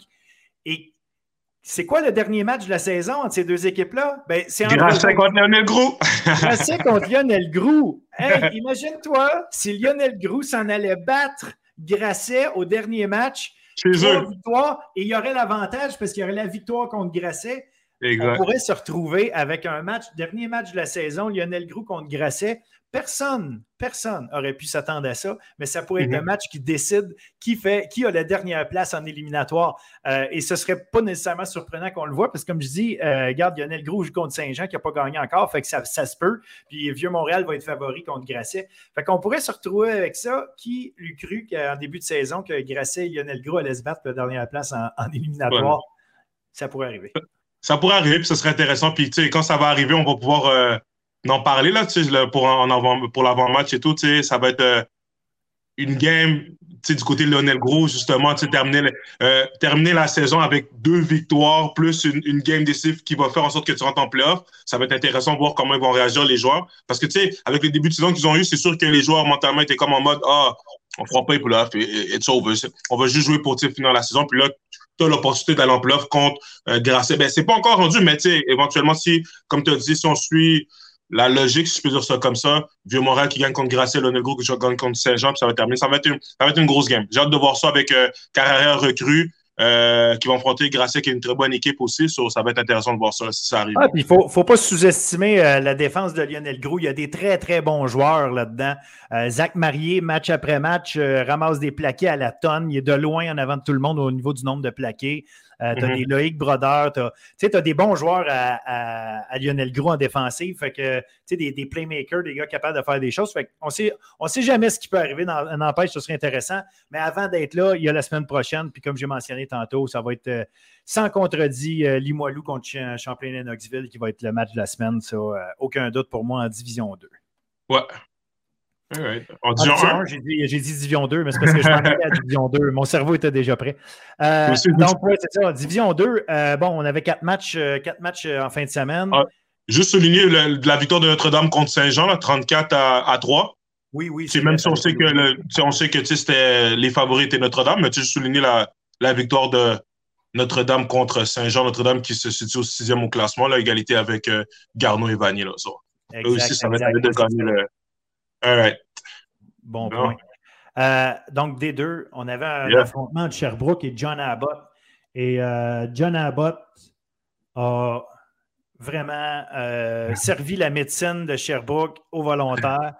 Sherbrooke est une grosse défense qui marche semaine après semaine avec sa défense. Puis là, c'est John Abbott qui a complètement pris le contrôle de ce match-là. Des revirements sur les unités spéciales, des revirements en défensive. Puis, mm-hmm. regarde, à la fin de tout ça, une victoire décisive de 35 à 6. Ouais. Euh, John Abbott, là, qui. Euh... Disons deux, mais je ne sais pas, à chaque semaine, l'équipe gagne, gagne. C'est, mais j'aime ça, j'aime ça. C'est juste que tu ne sais pas, des, à chaque semaine, ça change. Puis là, je regarde le classement littéralement de deux à cinq, les, équipes ont la même fiche, puis je pense que les, ces, équipes-là ont la même force. c'est ça qui est intéressant à chaque semaine. Tu sais pas qu'est-ce qui va se passer. Puis je pense, qu'est-ce qui est encore plus intéressant, c'est là que on voit la différence avec le coaching staff, le game plan, la préparation. Parce que quand on affronte une équipe dans une ligue, que les équipes sont quand même assez similaires en termes de, de niveau, tu sais, de, de, de force et tout, Là, ça va jouer avec justement avec le plan de match, avec la préparation des joueurs, la préparation des coachs. Puis c'est là que tu vois justement c'est qui les big dogs? Je parle en termes de coaching staff. Je dis pas que les coachs qui perdent sont des moins bons coachs, mais c'est sûr que les autres coachs ont été mieux préparés, puis c'est des games d'échecs, puis ça, j'aime ça, parce que niveau, euh, si tu parles au niveau du personnel, des joueurs et tout, sont pas mal, je pense, autant le terrain est quand même assez égal. Ça, va être au coach, justement, d'utiliser euh, leur football à Q pour justement arriver avec des victoires dans des matchs comme ça et tout. c'est vraiment chapeau, chapeau à John Abbott, Sherbrooke. Euh, comme tu as dit que, c'est pour moi, même malgré la défaite, c'est une équipe qui nous a montré durant la saison qu'ils sont capables de compétitionner, qui ont une bonne défense. C'est sûr que ça fait mal, c'est accorder 35 points comme ça. Mais it is what it is. Il faut juste euh, get back up puis on to the next, comme on dit. Oui, absolument. Puis, tu sais, un match, un match où il y a beaucoup de revirements, euh, ça, mélange les choses dans le sens que, tu sais, c'est arrivé, euh, euh, je fais juste penser à un moment donné, il y a eu un botté d'envoi par John Abbott. Le, gars qui retourne le ballon, écoute, il, est presque, il est presque rendu jusqu'à la zone début, il est à l'intérieur du 20, mais il y a un gars de John Abbott qui lui arrache le ballon alors qu'il est rendu, je pense, à la ligne de 15. Il arrache le ballon, puis c'est John Abbott qui reprend. Fait que John Abbott vient de marquer un toucher. Sherbrooke a probablement une occasion minimalement de marquer trois points, c'est évident, mais tu dis ils vont peut-être même marquer un toucher. Mais là, au lieu de marquer un toucher, c'est l'autre équipe qui reprend le ballon. Fait, fait, que tu sais, ça, fait euh, des, changements de momentum où est-ce que tu dis, hey, je viens de faire un gros jeu, un retour de beauté d'à peu près 70 verges. Puis finalement, euh, c'est même pas moi qui ai le ballon. Fait que, tu sais, ça, ça, ça m'agarde une équipe, ça, ça défait des, pointages. Parce que dans le fond, John Abbott n'a pas ramassé des verges en quantité industrielle. Il a juste fait sa job. C'est juste que mhm. sur les unités spéciales, on était capable de faire des gros jeux, euh, des, des, euh, créer des fumbles, puis à quelque part, ils ont mhm. récupéré des ballons. À un moment donné, ben. Faut que tu protèges le ballon, hein? c'est assez une clé. Hein? Fait que c'est. Yes, yes, yes, yes. Mais... On, avait trois, autres matchs en D2. Bon, euh, Montmorency qui a, euh, sans surprise, éclaté euh, Tedford 42-7. Pour la petite histoire, c'était 42-7 à la demi. Fait que c'est juste que, après, ben, c'est les, les, les, joueurs de, relève qui sont venus prendre. Hein? La deuxième équipe, là, comme on dit, second team. c'est ça, exactement. Fait que c'est eux qui sont venus prendre, euh, prendre la relève. Fait que ça a permis de voir, euh, voir d'autres joueurs euh, évoluer. Il n'y a pas eu de points, mais il faut dire qu'en même temps, à cause de la différence de points, on était en, running time. Hein? Running time, au, au, collégial, fait qu'on était en running time. Fait qu'évidemment, ben, dans ce temps-là, on a moins de jeux, on a moins d'occasion de voir des choses. Fait que le temps que les mm-hmm. choses se placent. Mais regarde, Victor Charland, il lance 17 passes en réussi 13, 283 verges. 5 passes de toucher. Olivier Cool, 5 catchs, 153 verges, 2 touchés. Tu sais, semaine après semaine, là, t'écris Montmorency, mais on pourrait dire Charlan Cool, puis euh, tu sais, c'est ça. On est rendu là, on n'est plus. Euh, ça, moi, ça, je suis plus surpris. Tu je le sais qu'à chaque semaine, je sais qu'est-ce qu'ils vont nous donner. Tu sais, c'est, comme on l'a dit la semaine dernière, je pense que c'est un des duos, pas l'un, non, désolé, c'est le duo le plus euh, excitant à regarder là, cette année au niveau collège, football collégial, là, toutes euh, divisions confondues. chapeau, à, chapeau à eux encore. Là. Puis, tu sais, ils sont excitants, mais ils ont tellement l'air en contrôle de leur game. Victor Charland, on dirait qu'il est capable de lancer le ballon dans n'importe quelle situation, que tu lui fasses sortir de sa pochette à droite, à gauche, en courant, en rentrant dans sa pochette. Mhm. il, dégaine vite, il est là. Puis Olivier est cool. C'est pas, euh, pas le plus grand. Là, il doit être 5 et 10 à peu près, le gars.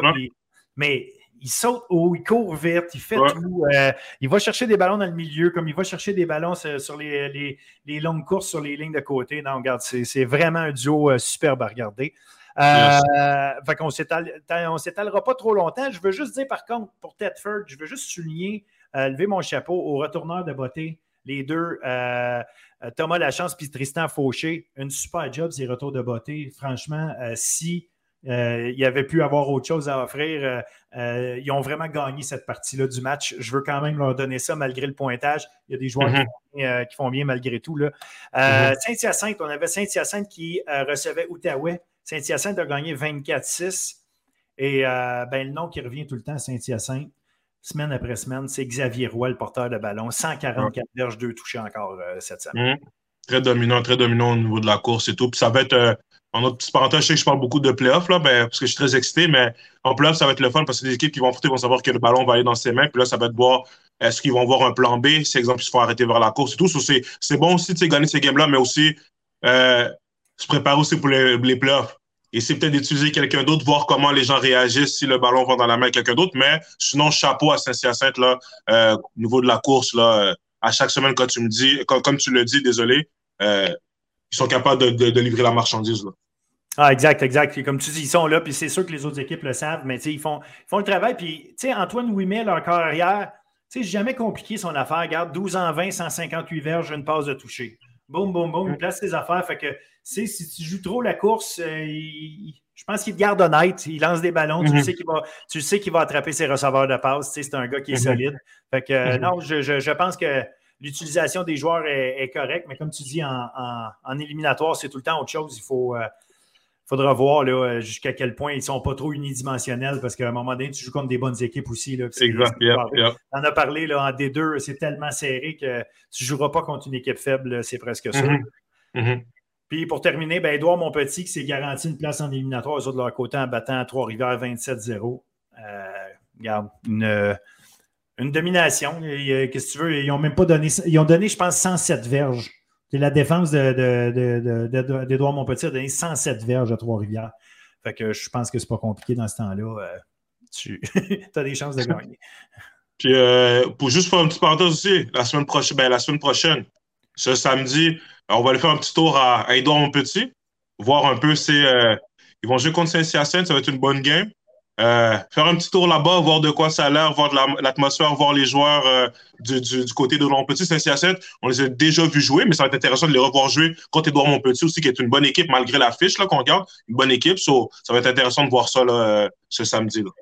Oui, il y a des bons joueurs, Edouard Montpetit, là, les, les, porteurs de ballon, William Chamberlain puis Benjamin Viau. toujours intéressant, c'est des gars qui vont toujours être à surveiller.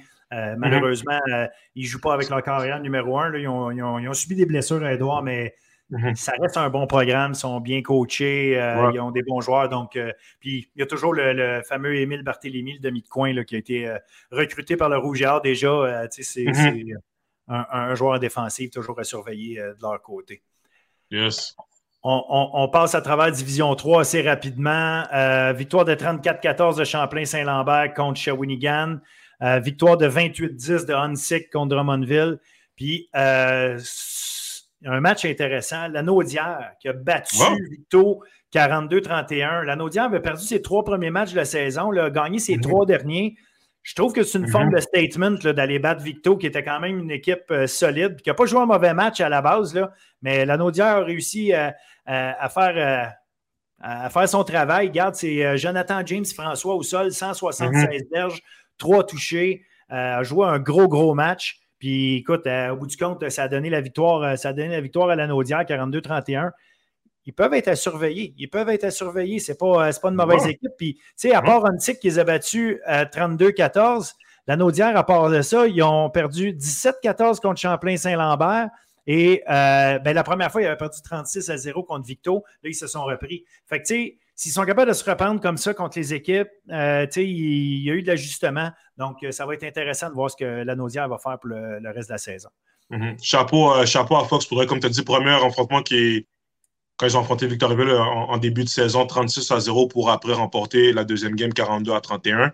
Puis, tu gagner les trois derniers matchs comme ça, tu sais, ça montre que l'équipe a du caractère. Puis, c'est sûr, quand tu commences la saison 0-3 comme ça, tu sais, les équipes pensent que tu es moins fort et tout, mais eux, ils ont montré que, tu sais, I guess, whatever happened euh, durant le début de saison, I guess, ça s'est fixé. Puis là, on peut revoir la Naudière, reprendre, euh, reprendre leur identité puis bien finir la saison. C'est intéressant. Puis, euh, ouais, chapeau à eux, chapeau à eux.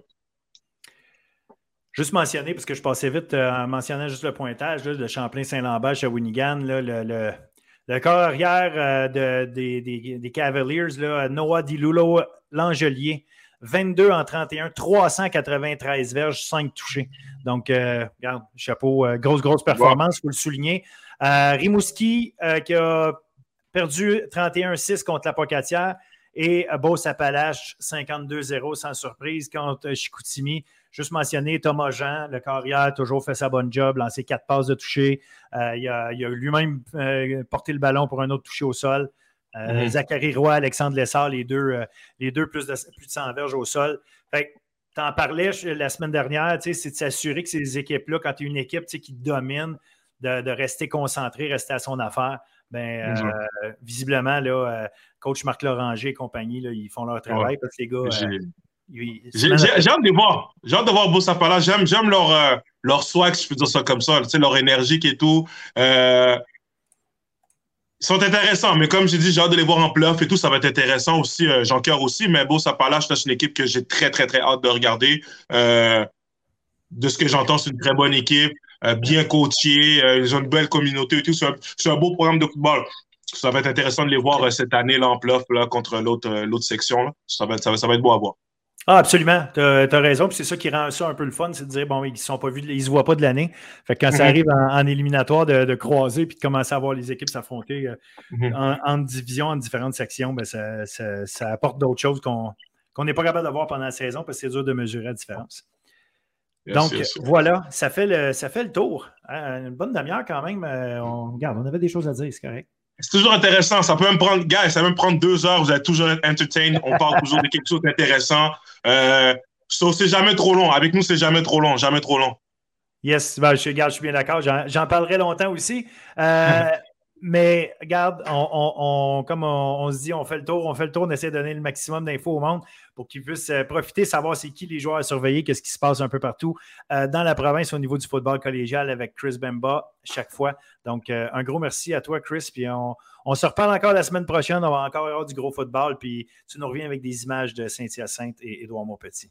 On peut aussi une petite parenthèse, on va faire un petit 2 pour 1, étant donné que Hunsick joue dimanche, puis c'est le match définition, on va faire un petit tour à Hunsick aussi, prendre des petites images là, pour euh, leur, leur, match là, homecoming, euh, euh, soirée finissant et tout. un petit 2 pour 1 pour vous autres la semaine prochaine.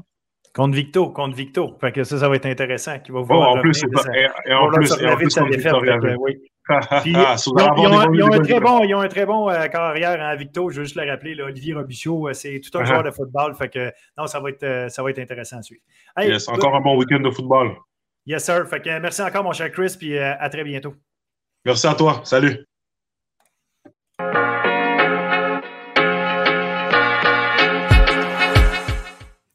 Alors, re-bienvenue tout le monde au, cette, cette fois, excusez-moi, au segment l'entrevue de la semaine. Et cette semaine, je suis super content de recevoir la joueuse par excellence du basket collégial québécois l'année passée, des Géants de Saint-Jean, Rosalie Mercil. Salut Rosalie.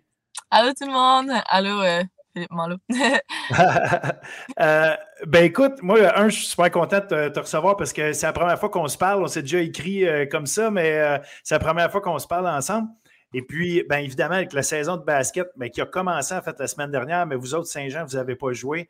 Euh, qui commence. Donc, euh, je, me disais que c'était le meilleur moment pour pouvoir euh, parler avec toi parce que je pense que les gens ont intérêt à te surveiller cette année. si, le, passé est garant de l'avenir, on, devrait avoir quelque chose de beau. Tu as mhm. été, puis là, je vais faire un résumé, ben, un vrai résumé. ce ne sera pas un résumé, ça va être qu'est-ce que tu as fait l'année passée. Première équipe d'étoiles au Canada et au Québec, joueuse par excellence, comme je le disais. 16,5 points par match. Première, évidemment, au Québec pour ça. 51,5% des tirs réussis. 82,5% au niveau des lancers francs. Ça, c'est cinquième. 2,8 vols de balles par match. Deuxième au Québec. 49% sur les tirs de 3 points. 2,3 tirs de 3 points par match. C'est première au Québec. Donc, euh, ça ressemble à ça pour ta saison collégiale. Euh, raconte Euh, raconte-moi, raconte-nous euh, d'où tu viens, d'où quand est-ce que tu as commencé à jouer au basket, euh, d'où ça te vient. Est-ce que c'est le basket ou rien, ou tu as fait d'autres sports? Bref, je te laisse nous raconter un peu ton parcours. Oui, parfait. ben dans le fond, moi, j'ai toujours habité à Saint-Jean. J'ai commencé avec où est-ce que je viens. puis, dans le fond, j'étais en langue et communication à l'école Amel. donc, j'essaie d'apprendre l'anglais parce que mon mère parle anglais, puis un peu moins mon père, mais disons, je n'étais pas trop entourée de personnes qui parlent en anglais. Donc là, je suis allée à, l'école Amel. Puis là, c'est là que j'ai rencontré un des, un des très bons profs d'éduc. Puis il m'a fait tous les, les sports. J'ai tout pratiqué les sports. Que ce soit le, le volleyball, le, handball, euh, les sports de cross-country. J'ai fait de cross-country genre de, la commission scolaire. Je suis genre arrivée deuxième, là, genre, je suis full fière. Euh, mais dans le fond, j'ai toujours été une grande sportive. Puis là, ma mère m'avait inscrite, euh, c'est ça, en cinquième année euh, en natation. Puis, euh, ben, j'étais supposée être une nageuse. Puis, j'avais tout fait mes cours, là, genre, mes, euh, mes juniors, des trucs comme ça. Là. Puis, euh, à chaque fois que je faisais mes cours, les, les profs étaient comme, hey, elle devrait faire la compétition, elle devrait faire la compétition. Fait que là, maman m'a inscrite. Puis là, finalement, deux semaines avant mon premier entraînement de natation, j'ai fait ma première pratique de basket et j'ai tombé en amour avec le basket. Puis, c'est comme ça que j'ai commencé. OK, fait qu'au point, mais est-ce que tu as fait ta compétition pareille ou même pas? Non, non, j'ai vraiment aimé. j'aimais vraiment le basket. J'étais comme, non, maman, je veux pas faire natation, c'est plate. Euh, c'est un sport individuel. Puis, tu sais, j'aimais ça être en groupe de personnes. je, me, faisais des amis, j'avais des amis dans mon équipe. Puis, un sport individuel, c'était moins mon truc. Moi, je voulais vraiment être entourée. Du, tout plein de mes amis. fait que ça a flashé quand tu es tombé sur le basket parce que c'est quand même spécial. Tu en allais faire ta première compétition. Tu dis non, j'y vais même pas. J'ai fait une pratique de basket. Puis là, là c'est ma vie, c'est le basket. Exact. Mais oui, c'est ça. Puis tu sais, je me rappelle, euh, euh, mon premier coach, il me disait tout le temps, euh, dans le fond, j'étais comme une poule pas de tête. Je faisais juste courir avec le ballon. Je savais pas comment jouer, mais je, volais plein de balles. Regarde, ça va encore dans mes stats de cégep. je courais partout, puis j'avais beaucoup d'énergie. Donc, ils ont vu mon potentiel, puis ils m'ont invité par la suite à aller en sport-études. Donc là, j'ai commencé en cinquième année du primaire, mais en sport-études, donc secondaire 1, euh, je faisais du basket tous les jours. Euh, chaque jour, pendant trois heures. Euh, puis en plus de ça, j'avais une pratique d'équipe deux fois par semaine. Donc j'avais mon individuel tous les jours, puis mon équipe deux fois par semaine. Puis les matchs la fin de semaine. Puis non, pour vrai, j'ai vraiment tombé en, amour avec ce sport-là. C'est juste. puis je trouve qu'il n'y avait pas beaucoup de filles dans ce temps-là qui faisaient du basket. C'est vraiment maintenant, c'est rendu plus euh, populaire. On voit plus de filles qui font ce sport-là. Ben, je trouve que j'étais moins une fille qui devait faire du ballet. J'aimais plus. Euh, j'aime ça le ballet, j'aime ça de regarder, mais je pense pas que je serais bonne pour faire des petits mouvements de même. c'est vraiment juste, j'avais besoin de contact et de rapidité. Puis, euh... avais besoin de quelque chose de plus rough un peu que. Ouais. puis, bon, ben, ça reste que, tu sais, t'as tu t'es développé euh, vite et bien dans ce sport-là? Parce que euh, je regarde membre de l'équipe du Québec U15, U17, U16 avec l'équipe du Canada, U19 avec l'équipe du Canada. Fait que tu as euh, non seulement bon, trouvé ta piqûre, évidemment, si on se parle et tu as eu ces, résultats-là l'année passée, c'est parce que tu clairement une bonne joueuse de basket, mais rapidement, tu es monté dans les disons, dans les échelons euh, du, basket au Québec pour que, les, gens puissent te voir. Puis tu as eu, eu la chance justement de performer à haut niveau euh, assez jeune. Oui, mais je pense que qu'est-ce qui m'a vraiment aidé, c'est que quand que moi j'ai commencé le basket en cinquième année du primaire, euh, dans le fond, j'étais pas la meilleure de mon équipe du tout. Là. Genre, il y avait des filles qui faisaient depuis la maternelle de basket. Là. à Saint-Jean, les personnes de Saint-Jean vont peut-être comprendre, mais l'école au Cadvan, c'est comme l'équipe sportive de basket. Et, torchait tout le monde. C'était vraiment. Euh, c'était pas des blagues. Ça pouvait, une game pouvait finir 5 à 100. C'était vraiment ça. Fait que, quand moi, arrivé de, l'école à Miel au 4 vents, euh, j'étais comme wow, c'est un différent calibre. Puis, euh, mais l'année d'après, moi, j'étais rendue la plus expérimentée. Tout le monde avait comme quit ou ils ont décidé de faire d'autres choses ou ils ont gradué. Donc là, j'avais mon équipe à moi. Donc là, je, devais performer, c'était sûr. Mais soit je performais, soit je performais pas, mais voulais que mon équipe gagne, donc c'est sûr que je me forçais. Puis finalement, ça, ça finit que j'ai performé. Puis j'ai comme été, j'ai comme eu l'habitude d'avoir la, balle souvent dans les mains. C'est moi qui montais la balle, c'est moi qui faisais le plus de lay plus de shots. Puis là, après, ça s'est traduit aussi au secondaire. Donc là, après le sport-études, euh, je savais que j'avais encore les mêmes filles que, j'avais au primaire dans mon équipe. Donc, euh, ils me voyaient encore comme euh, un peu la, superstar de l'équipe, tu sais. Donc, je devais faire mon, mon, petit rôle, puis là, je pratiquais, puis mon work ethic était, était aussi vraiment. Ben, il est toujours là, il est très bon. Donc, c'est pour ça que les, les coachs aussi, ils m'en donnaient un petit peu plus tout le temps. puis là, c'est rendu, tu sais, je pense, si je me rappelle bien, la première équipe que j'ai fait compétitive, euh, c'était pour euh, les Jeux du Québec, pour Sud. Puis c'est vraiment là, je trouve, que j'ai débloqué. Euh, j'étais la plus jeune, donc j'avais 14 ans, alors que c'est U15 les Jeux du Québec, si je me rappelle bien. Ou peut-être que c'est 13 ans, 14 ans, mais en tout cas. puis là, je, je, je startais J'étais sur le starting five alors que j'avais un an moins que tout le monde. Puis là, on a gagné les Jeux du, Québec contre Montréal en finale, tout ça. C'est là qu'on a réalisé que, ouais, finalement, euh, c'est gros. Puis tu en, en, même temps, je dis ça, puis il y avait les scouting de Team Canada dans les estrades. Déjà là, à 13-14 ans, qui me regardent. Puis ils ont déjà, ils ont parlé avec mon coach à ce moment-là, puis je me rappelle, mon coach, il niaisait Team Canada. Arrête, là, tu sais. Ils m'ont parlé de toi, t'as des chances, tu sais finalement, euh, l'année d'après, j'ai fait Team Québec. Euh, j'ai moins joué parce qu'encore là, j'avais un an de moins que tout le monde. Mm-hmm. Euh, mais l'année d'après, comme, comme quand j'étais au primaire, c'était rendu mon équipe. Puis j'ai dominé à ma deuxième année avec Team Québec. J'ai été sur l'équipe étoile. puis après, on m'a invité au premier tryout Team Canada. Puis encore là, ça s'est bien passé. Ben, visiblement. Question par rapport à ça, parce qu'évidemment, le basket, euh, on parle souvent de grandeur, puis euh, euh, tu sais, tu mesures quoi, 5 et 8, je pense?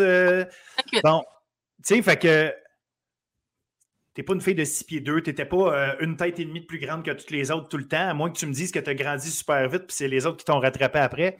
Mais justement, là-dedans, est-ce que tu as eu à te battre avec l'idée de ben, le plus haut niveau, il faut être plus grande un peu, tu sais, ou tu sais, la garde, ben oui, à mesure 5 et 10, 5 et 11, très haut niveau, tu sais, alors que quand tu joues dans ta petite école, ben, la fille de 5 et 10, 5 et 11, c'est clair que c'est pas la garde, là, elle poste, puis, tu sais, fait comment, comment pour toi, tu sais, d'arriver là, puis, tu sais, on en parlera tantôt, mais arriver à des hauts niveaux, justement, comme représenter le Canada, tu sais, tu dis, est-ce que tu es dans les petites? Est-ce que c'est quelque chose qui, qui t'est, ben, je veux pas dire reproché, mais tu sais, est-ce que, est-ce que, ben, on ne peut pas reprocher la grandeur à quelqu'un, mais dans le sens, est-ce que c'est quelque chose qu'on te dit, ouais, euh, il va falloir du travail autrement parce que, justement, tu n'as pas, nécessairement les, attributs physiques que d'autres peuvent avoir?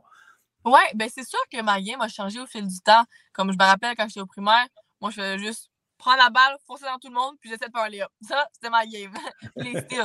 Mais là, quand j'étais au sport-études, là, j'ai appris à développer ma shot de trois points. Donc là, j'ai appris à shooter d'un petit peu plus de loin. Puis là, avec, euh, avec le temps, tu sais, j'ai toujours été quand même une fille athlétique. Je me dirais, tu sais, j'ai fait beaucoup de sport.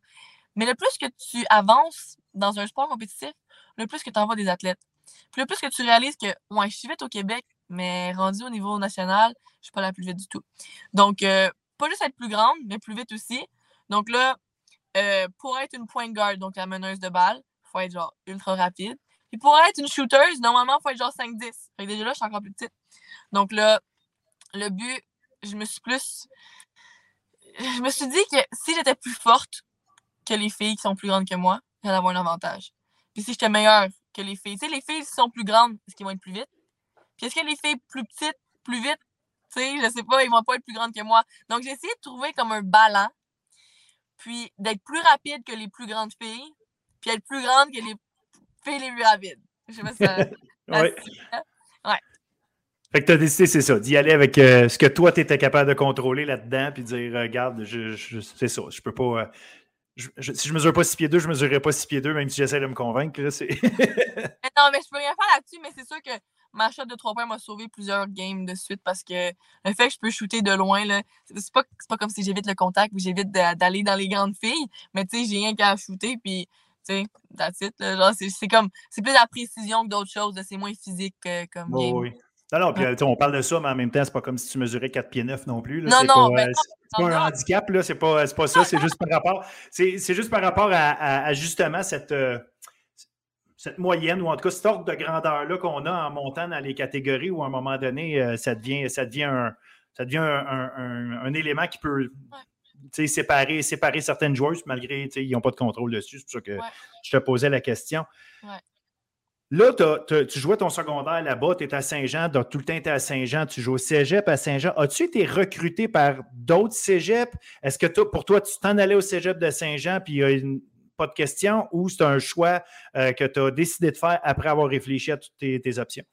OK. Ben, ça, c'est une vraiment bonne question parce que j'en ai beaucoup à expliquer là-dessus. Euh, moi, j'ai. Je me suis jamais dit que j'allais. C'était sûr que j'allais à Saint-Jean-sur-Richelieu. Moi, euh, je me suis dit, je vais regarder mes options, puis je me suis fait recruter par tous les cégeps. tous les cégeps qui avaient du basket division 1, ils m'ont tous recruté. Euh, puis j'ai fait deux visites. J'ai fait Saint-Jean et Vanier. OK. Je voulais aller aux États-Unis, donc j'étais comme est-ce que l'anglais pourrait m'aider au cégep, tout ça? Euh, mais en même temps, le plus que j'y pensais, le coach, mon coach de secondaire, c'est le coach du cégep de Saint-Jean.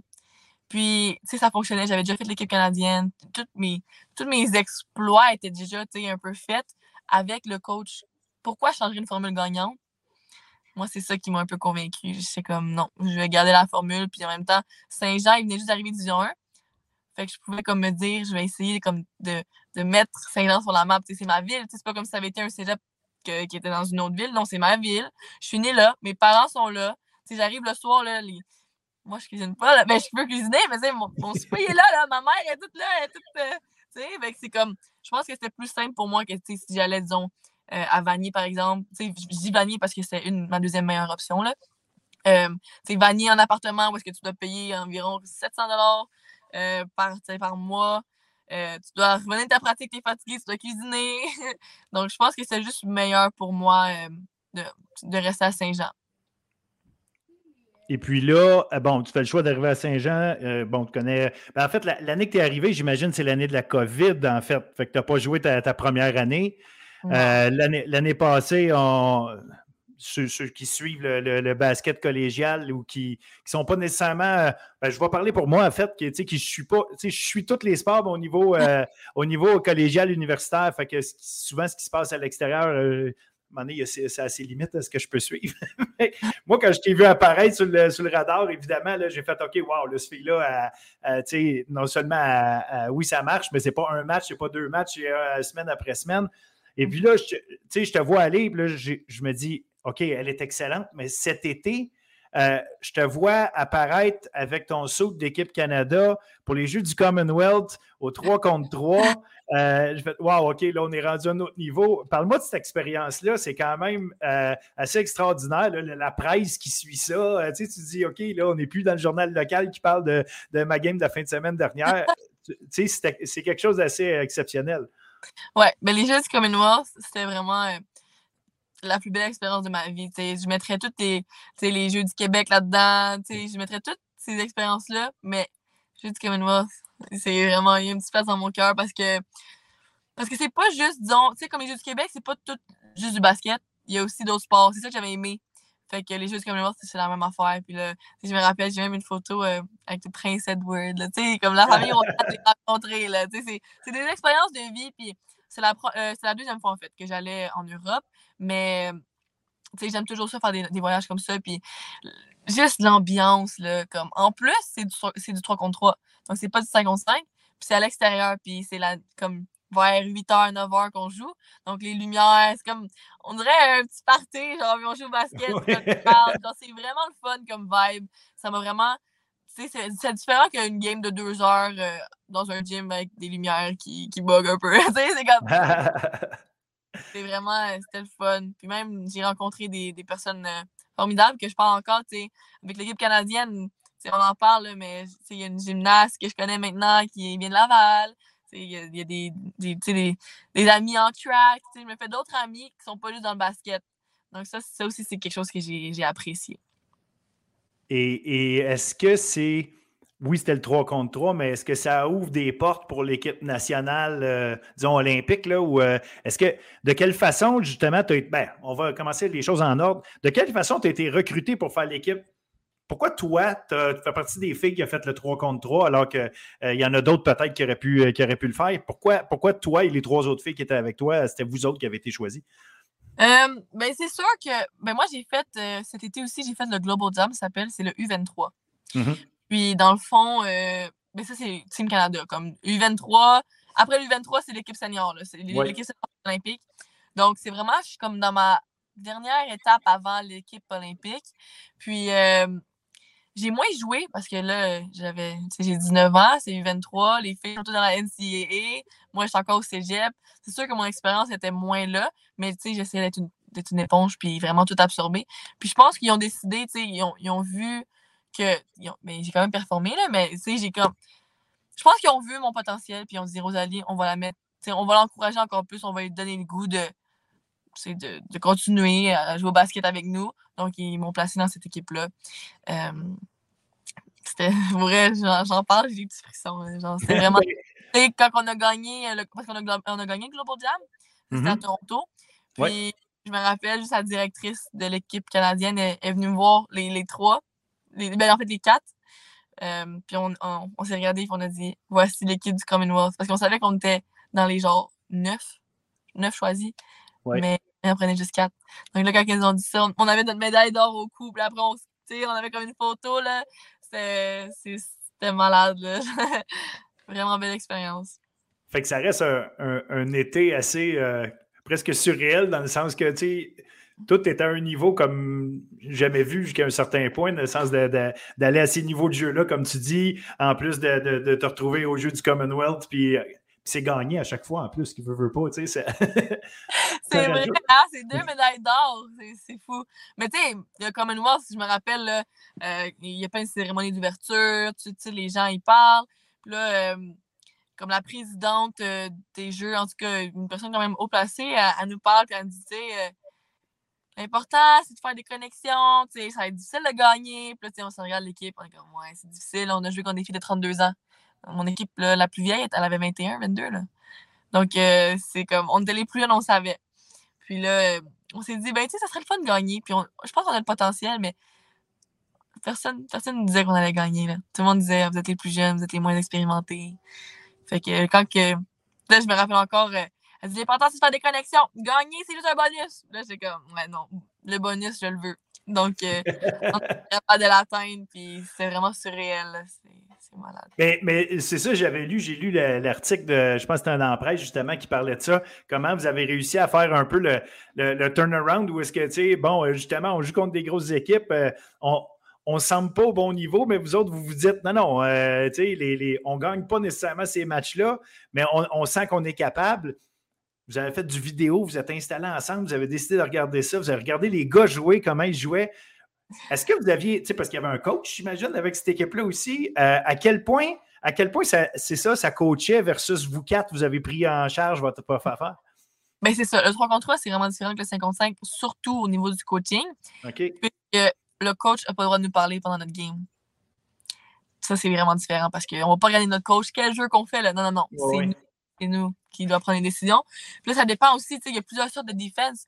ça dépend quelle défense qui nous joue, on doit, on doit, on doit s'adapter. Euh, quelle offense qui nous joue, notre défense doit s'adapter. C'est comme toujours l'adaptation. Puis je pense qu'on s'est vraiment bien adapté. Comme on avait des bons leaders. Euh, mes trois, mes trois coéquipiers jouent dans la NCAA. Moi, je suis la seule qui venait du cégep. Mais j'arrive, j'arrive dans la NCAA bientôt. Mais j'étais la plus jeune. Donc, euh, je pense qu'on était vraiment. On avait beaucoup d'expérience juste de basket. Peut-être pas d'expérience de vie, mais non, on a été capable, on a été capable d'être là. Puis, tu sais, comme, comme vous avez pu le voir, on a perdu, je pense, nos deux, trois premières games. Là. On était troisième dans notre on était troisième dans notre pool, puis on a fini première. On a joué contre, euh, tu sais, c'était, on était les underdogs à chaque fois. Ben écoute, visiblement, visiblement, vous avez, comme tu dis, je pense que vous avez su vous adapter, il n'y a pas de doute. Ouais. Parlant de s'adapter, euh, collégial, parce que veux, veux pas, c'est là que tu joues pendant ton année. L'année passée, bon, vous avez votre saison, euh, votre saison qui se déroule. Toi, tu vas très bien. L'équipe finit, je pense, 6 victoires, 5 défaites, mais vous perdez en première ronde euh, euh, contre Vanier, je pense, justement, parlant de Vanier. Comment ça se passait dans l'équipe? Comment ça se passait pour vous autres la saison dernière? Est-ce que c'était au. Est-ce qu'on peut le voir de l'extérieur? Hey, Saint-Jean bien fait quand même comme équipe ou c'était décevant pour vous autres de finir là? Comment vous voyez ça? C'était. Euh, ben, dans le fond, on a gagné nos premières games. on avait gagné contre Dawson, on avait gagné contre Vanny, on avait gagné comme toutes ces équipes-là. Mais je pense qu'on a vraiment juste mal fini. Puis je pense qu'on était juste épuisés. Euh, je pense que c'est juste manager les pratiques, la vie, les, les études je pense que c'est vraiment ça qui, était difficile, mais je pense qu'on. Non, je pense, je pense juste qu'on était épuisés parce que hum, on essayait, on essayait, puis surtout, tu sais, c'est plus difficile de jouer tout le monde, disons. C'est plus difficile de jouer tout le monde, puis là, les, les six filles qui jouaient tout le temps, c'était difficile. Vraiment, on était toutes blessées, on avait toutes mal, c'était juste plus difficile à ce moment-là. Donc, c'est pour ça que cette année, on a décidé de changer de technique un peu. Puis on va pas jouer juste avec comme cette fille On va essayer de. Tout le monde va, essayer de jouer. Puis tu sais, on, va vraiment se mettre dans des positions pour réussir chacune de nous. C'est si t'aimes pas monter la balle, tu montres pas la balle, je te le promets. Fait que, on a vraiment des filles aux bonnes positions. C'est ça que les rookies, ils sont là, puis ils performent dès leur première année. Donc, ça, ça va vraiment nous aider. Puis, euh, je pense que c'est ça qu'on avait besoin. Donc, euh, c'est sûr que c'est un petit peu décevant. Surtout notre défaite contre, euh, contre Trois-Rivières. On était supposé la gagner celle-là parce que on a joué Vanier à Vanier. On, là, on aurait joué Vanier chez nous. Ça. Ça, ça aurait été un gros, euh, un gros changement. Surtout que notre. Euh, c'est difficile de jouer à, Saint-Jean. Contre Saint-Jean, notre crowd est toujours bon. C'est souvent les gars, ils amènent des pancartes avec les faces des filles. genre, on est intense. Donc, c'est sûr que ça nous aurait avantagé, mais là, on était désavantagés, puis Vanier ont pris le dessus. Puis là, cette année, justement, euh, bon, tu en as parlé un peu. Euh, bon, il va y avoir probablement une distribution du temps de jeu, puis euh, permettre à tout le monde de jouer, créer un peu plus de profondeur, j'imagine, justement, pour que s'il y a des, des, joueurs un peu blessés, ben, celle qui remplace a vu plus de temps de jeu et plus probablement plus prête. Mm-hmm. à, quel point cette année, ben, vos objectifs ont, changé, évolué ou comment, vous, comment tu vois ça pour cette année euh, à Saint-Jean? Là, je vois une médaille. Non, non, je, veux, je veux qu'on gagne. Puis je, pense vraiment qu'on a le potentiel, puisqu'on a la même équipe qu'à l'année passée. On a juste une fille qui est graduée. Donc, euh, hey, puis en plus, de l'année passée, euh, Clara Bergeron, une fille qui a commit à Drexel aux États-Unis, un full scholarship, ben, elle est revenue parce que l'année passée, elle avait une blessure au ligament croisé au genou. Donc là, elle est revenue. Euh, c'est sûr qu'une fille de 6-2 va nous aider. Là. Donc, euh, je pense qu'on a des atouts euh, de plus que l'année passée. Puis, non, je suis confiante. C'est, ben, sûr qu'il ne faut pas être trop confiante, mais si on continue à travailler fort comme, on le fait en pratique, on a des bonnes chances. Il faut juste que tout fonctionne. Puis, il faut, faut, faire attention pour manager notre énergie. Il ne faut pas finir exténué à la fin de la saison, ça, c'est sûr toi, personnellement, as-tu des. Est-ce que tu donnes des objectifs personnels de un? Est-ce que tu as des, des, cibles? Euh, comment tu te prépares, toi, personnellement, au-delà, évidemment, de vouloir gagner? Euh, mais, mais tu sais, Rosalie Mercier, à côté de son nom, les chiffres qu'il y a, est-ce qu'il y a quelque chose? Y a-t-il des, des, des, cibles que tu te donnes? Mais ben, c'est sûr que c'est difficile parce que moi, j'ai jamais été une fille. Jamais de ma vie, moi, après un match, j'allais voir ma feuille de match. Jamais. Comme euh, mon coach, tu sais, il m'a toujours dit T'as pas besoin de regarder tu regardes, rappelle-toi, dis dans ta tête, est-ce que tu penses que tu as bien joué? Puis, fait que là, moi, mes statistiques, moi, je savais. en plein milieu de l'année, on me dit, hey, Rosalie, t'es à 50 de 3 points. Ah ouais? je savais pas, tu sais, c'est comme. C'est pas quelque chose que je regarde. Donc, je pense pas que j'ai des statistiques en tête, mais c'est sûr que je veux, que je veux performer. Là, donc, c'est sûr que si je peux prendre plus de rebonds, je vais le faire. Si je peux scorer plus de points, je vais le faire aussi. Euh, puis, si je peux scorer des points pour faire gagner mon équipe, ça serait le best. C'est pour ça l'année passée, je, scorais des points, mais je n'avais pas mon équipe. Donc, c'est ça qui m'avait un peu plus déçu sur ma performance à moi, sais. non, mais c'est sûr que toutes les statistiques, j'aimerais ça qu'elles soient au top, là, mais on ne peut pas toutes les contrôler. Fait que, non, j'en ai un peu, mais je ne pourrais pas vous dire exactement euh, quelles statistiques que j'aimerais avoir, mais c'est sûr que j'aimerais ça gagner MVP encore cette année. C'est sûr que je vais travailler fort, puis euh, ça va être ça. Puis, justement, dans ton jeu à toi, si tu as une affaire que tu te dis, OK, ça, ça, faut que je le travaille si je veux passer au prochain niveau, c'est ah! quoi? Euh, je pense que c'est mes prises de décision avec la balle, mais genre sur un screen, comme la rapidité de décision. Puis genre euh, la, délicatesse d'exécution. Comme, euh, disons, Là, je ne sais pas si tout le monde va comprendre le basket, mais disons un screen, on appelle ça. Ils s'arrangeront pour comprendre. ouais, c'est ça. quand, quand, je me fais screener, quand je prends la balle, est-ce que c'est moi qui prends la shot? Est-ce que je passe à la fille qui m'a screené? Est-ce que je kick out? Euh, c'est vraiment ça que je dois, que je dois améliorer. Euh, mais je pense qu'on en, on en fait pas mal en pratique. mes coachs sont conscients de ça. Puis à chaque pratique, ils me le rappellent. Puis euh, je regarde des vidéos aussi, la, la NBA, la WNBA, ça m'aide aussi. Et là, ce que je lis, ce que j'entends, c'est Rosalie Mercil, c'est pas, c'est pas dans une université euh, québécoise ou canadienne que tu veux continuer, c'est dans la NCAA. J'imagine que tu as eu des discussions déjà, tu dois avoir des équipes qui ont commencé à te parler ou toi, tu as commencé à essayer d'approcher. Comment ça fonctionne? As-tu besoin d'un agent, d'une agente ou de, comment, comment ça fonctionne pour, euh, pour commencer à défricher un peu ce qui se passe de ce côté-là? C'est sûr qu'un agent, ça pourrait aider euh, parce que comme les études, le basket, euh, la famille. C'est difficile, comme en plus de ça, rajouter le recrutement. Donc, euh, c'est sûr que ça pourrait aider, mais Bernard a été là pas mal pour moi. Euh, Bernard, c'est mon coach. mes parents, ben, ma mère est, pas mal là. donc, je pense, non. Ben oui, j'ai commencé à parler avec les gens. Puis là, on va voir ce qui ça va être comme ma décision là, parce que j'ai quelques quelques choix puis que je peux faire des visites euh, officielles. Ça, ça veut dire que je paye rien. Ça, c'est quand même intéressant. Je peux inviter euh, ma mère, elle peut venir avec moi visiter les coachs. Les coachs peuvent venir me visiter ici.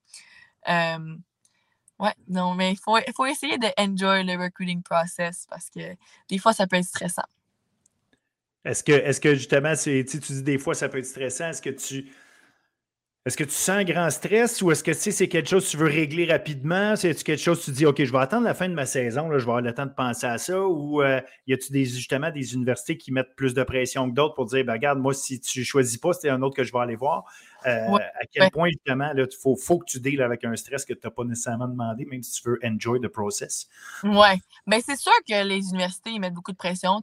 Déjà, aujourd'hui, euh, à ce jour, j'ai déjà perdu des, des offres parce que je prends trop mon temps Fait que, disons, comme exemple, si j'avais Fresno State, eux, Californie, beaucoup, grosse université, euh, ça aurait été, c'est ça, une belle, une belle place, mais ils n'ont pas été patients, disons, avec euh, le. le... Tu sais, moi, j'ai joué tout l'été avec Team Canada, mais ils voulaient que je vienne visiter. OK. Ils pas eu le temps d'aller visiter, donc là, ils ont dû passer à autre chose. Mais, tu sais, ils t'appellent, puis ils te le disent, tu ah, t'as pris un peu trop de temps, euh, on, va on nous donner ton scholarship à quelqu'un d'autre, donc on devait, on devait se protéger en tant que programme.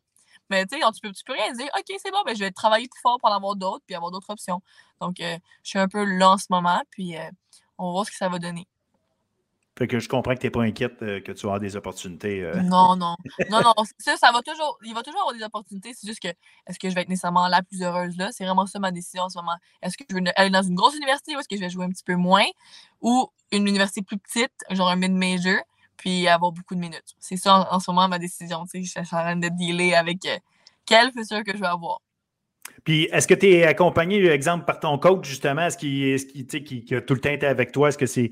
Oui, j'ai compris qu'il te parlait encore, mais c'est qu'est-ce que tu recherches là, dans tout ça? Là, est-ce que, est -ce que c'est mon développement ou est-ce que c'est justement je vais être bien, euh, je vais être relax, ça, va ressembler à ma vie de famille euh, que j'ai habituellement ou en tout cas dans ma ville à Saint-Jean, je veux-tu quelque chose comme ça ou je veux de, quelque chose de, gros? Qu'est-ce que tu. Y a-tu quelque chose que tu recherches en particulier ou, quelque chose que tu veux vraiment pas? Euh, ben, c'est sûr que j'aimerais ça avoir un esprit de famille.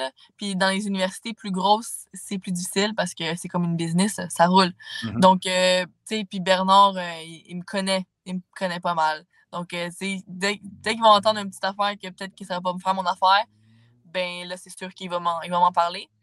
Euh, mais je lui fais confiance. Puis, tu sais, euh, je parle de Bernard, mais il y a Eric Lagarde, Bobby, tu sais, tous mes coachs du cégep, ils, sont là aussi pour moi. Puis, ils ont toutes des mentalités différentes. Donc, c'est sûr que ça m'aide d'avoir un peu leur point de vue. Good. Mais écoute, on, va te souhaiter euh, bonne chance dans, dans, ça, mais surtout une bonne saison avant parce que tu as quand même ça à, quand même ça à faire. Puis vous autres, vous commencez en fin de semaine, vendredi, contre Champlain-Lennoxville, à Champlain-Lennoxville. Donc, euh, Garde, je, te souhaite une excellente saison. J'espère que les gens vont avoir appris à te connaître. surtout, vont prendre le temps d'aller voir tes matchs parce que ça vaut la peine. Moi, je, le dis, j'en ai bien profité l'année passée en regardant des, matchs euh, en web diffusion. Puis encore mieux, si je peux aller sur place, j'essaierai d'aller te voir jouer euh, euh, live. Parfait. Mais ben, c'est bon, merci. J'espère qu'on va se revoir. sûrement, sûrement, on va se reparler, on va trouver un moyen. Salut, merci beaucoup. Bye bye. Et voilà, j'espère que vous avez apprécié l'entrevue avec Rosalie Mercil. Franchement, euh, euh, non seulement une excellente joueuse, mais une, euh, jeune femme très, très, très sympathique. Vraiment intéressante. on va continuer de la suivre tout au long de la saison. Alors, ça met fin à notre podcast, la neuvième édition, édition déjà. Euh, avant de vous laisser partir, évidemment, mes suggestions pour la fin de semaine en basket féminin, on a quatre matchs, dont, évidemment, on en a parlé, l'entrée en scène des Géants de Saint-Jean chez les, euh, chez les femmes contre Champlain et Knoxville. Chez les hommes, on va avoir six matchs. En hockey masculin, je surveille en particulier Alma, qui est particulièrement euh, en feu. Je pense que j'utilise beaucoup de mots particulièrement, mais bon, ce sera ça. Alma qui affronte euh, Lionel Groux et Saint-Hyacinthe en fin de semaine. Gabriel Laflamme des lauréats de Saint-Hyacinthe, un joueur à surveiller, 14 points à ses six derniers matchs. Donc, euh, un bon défi pour Allemand en fin de semaine avec deux bonnes équipes. En soccer, je continue au niveau collégial. En soccer féminin, on a une, euh, une, place à prendre. En fait, on est à la dernière semaine avant les éliminatoires. Une place à prendre. On a trois équipes à neuf points. Montmorency, Vanier et euh, Champlain-Saint-Lambert, ça va être à surveiller. Chez les hommes, on a une autre place, une place à prendre aussi. Ça va se passer entre Vanier et euh, Champlain-Saint-Lambert. Si Champlain-Saint-Lambert gagne, Vanier doit absolument gagner, mais sinon, en attendant, euh, Vanier a deux points d'avance au classement sur Champlain-Saint-Lambert. Donc, ça oblige les Cavaliers à gagner leur match minimalement. Volleyball masculin, l'entrée en scène des Titans d'Imoilou avec euh, Christian Lafferty, Xavier Desfossés. Ça va être une très, très, très bonne équipe euh, cette année. au niveau universitaire, hockey féminin, McGill et Concordia, les deux finalistes de l'année passée, commencent leur saison.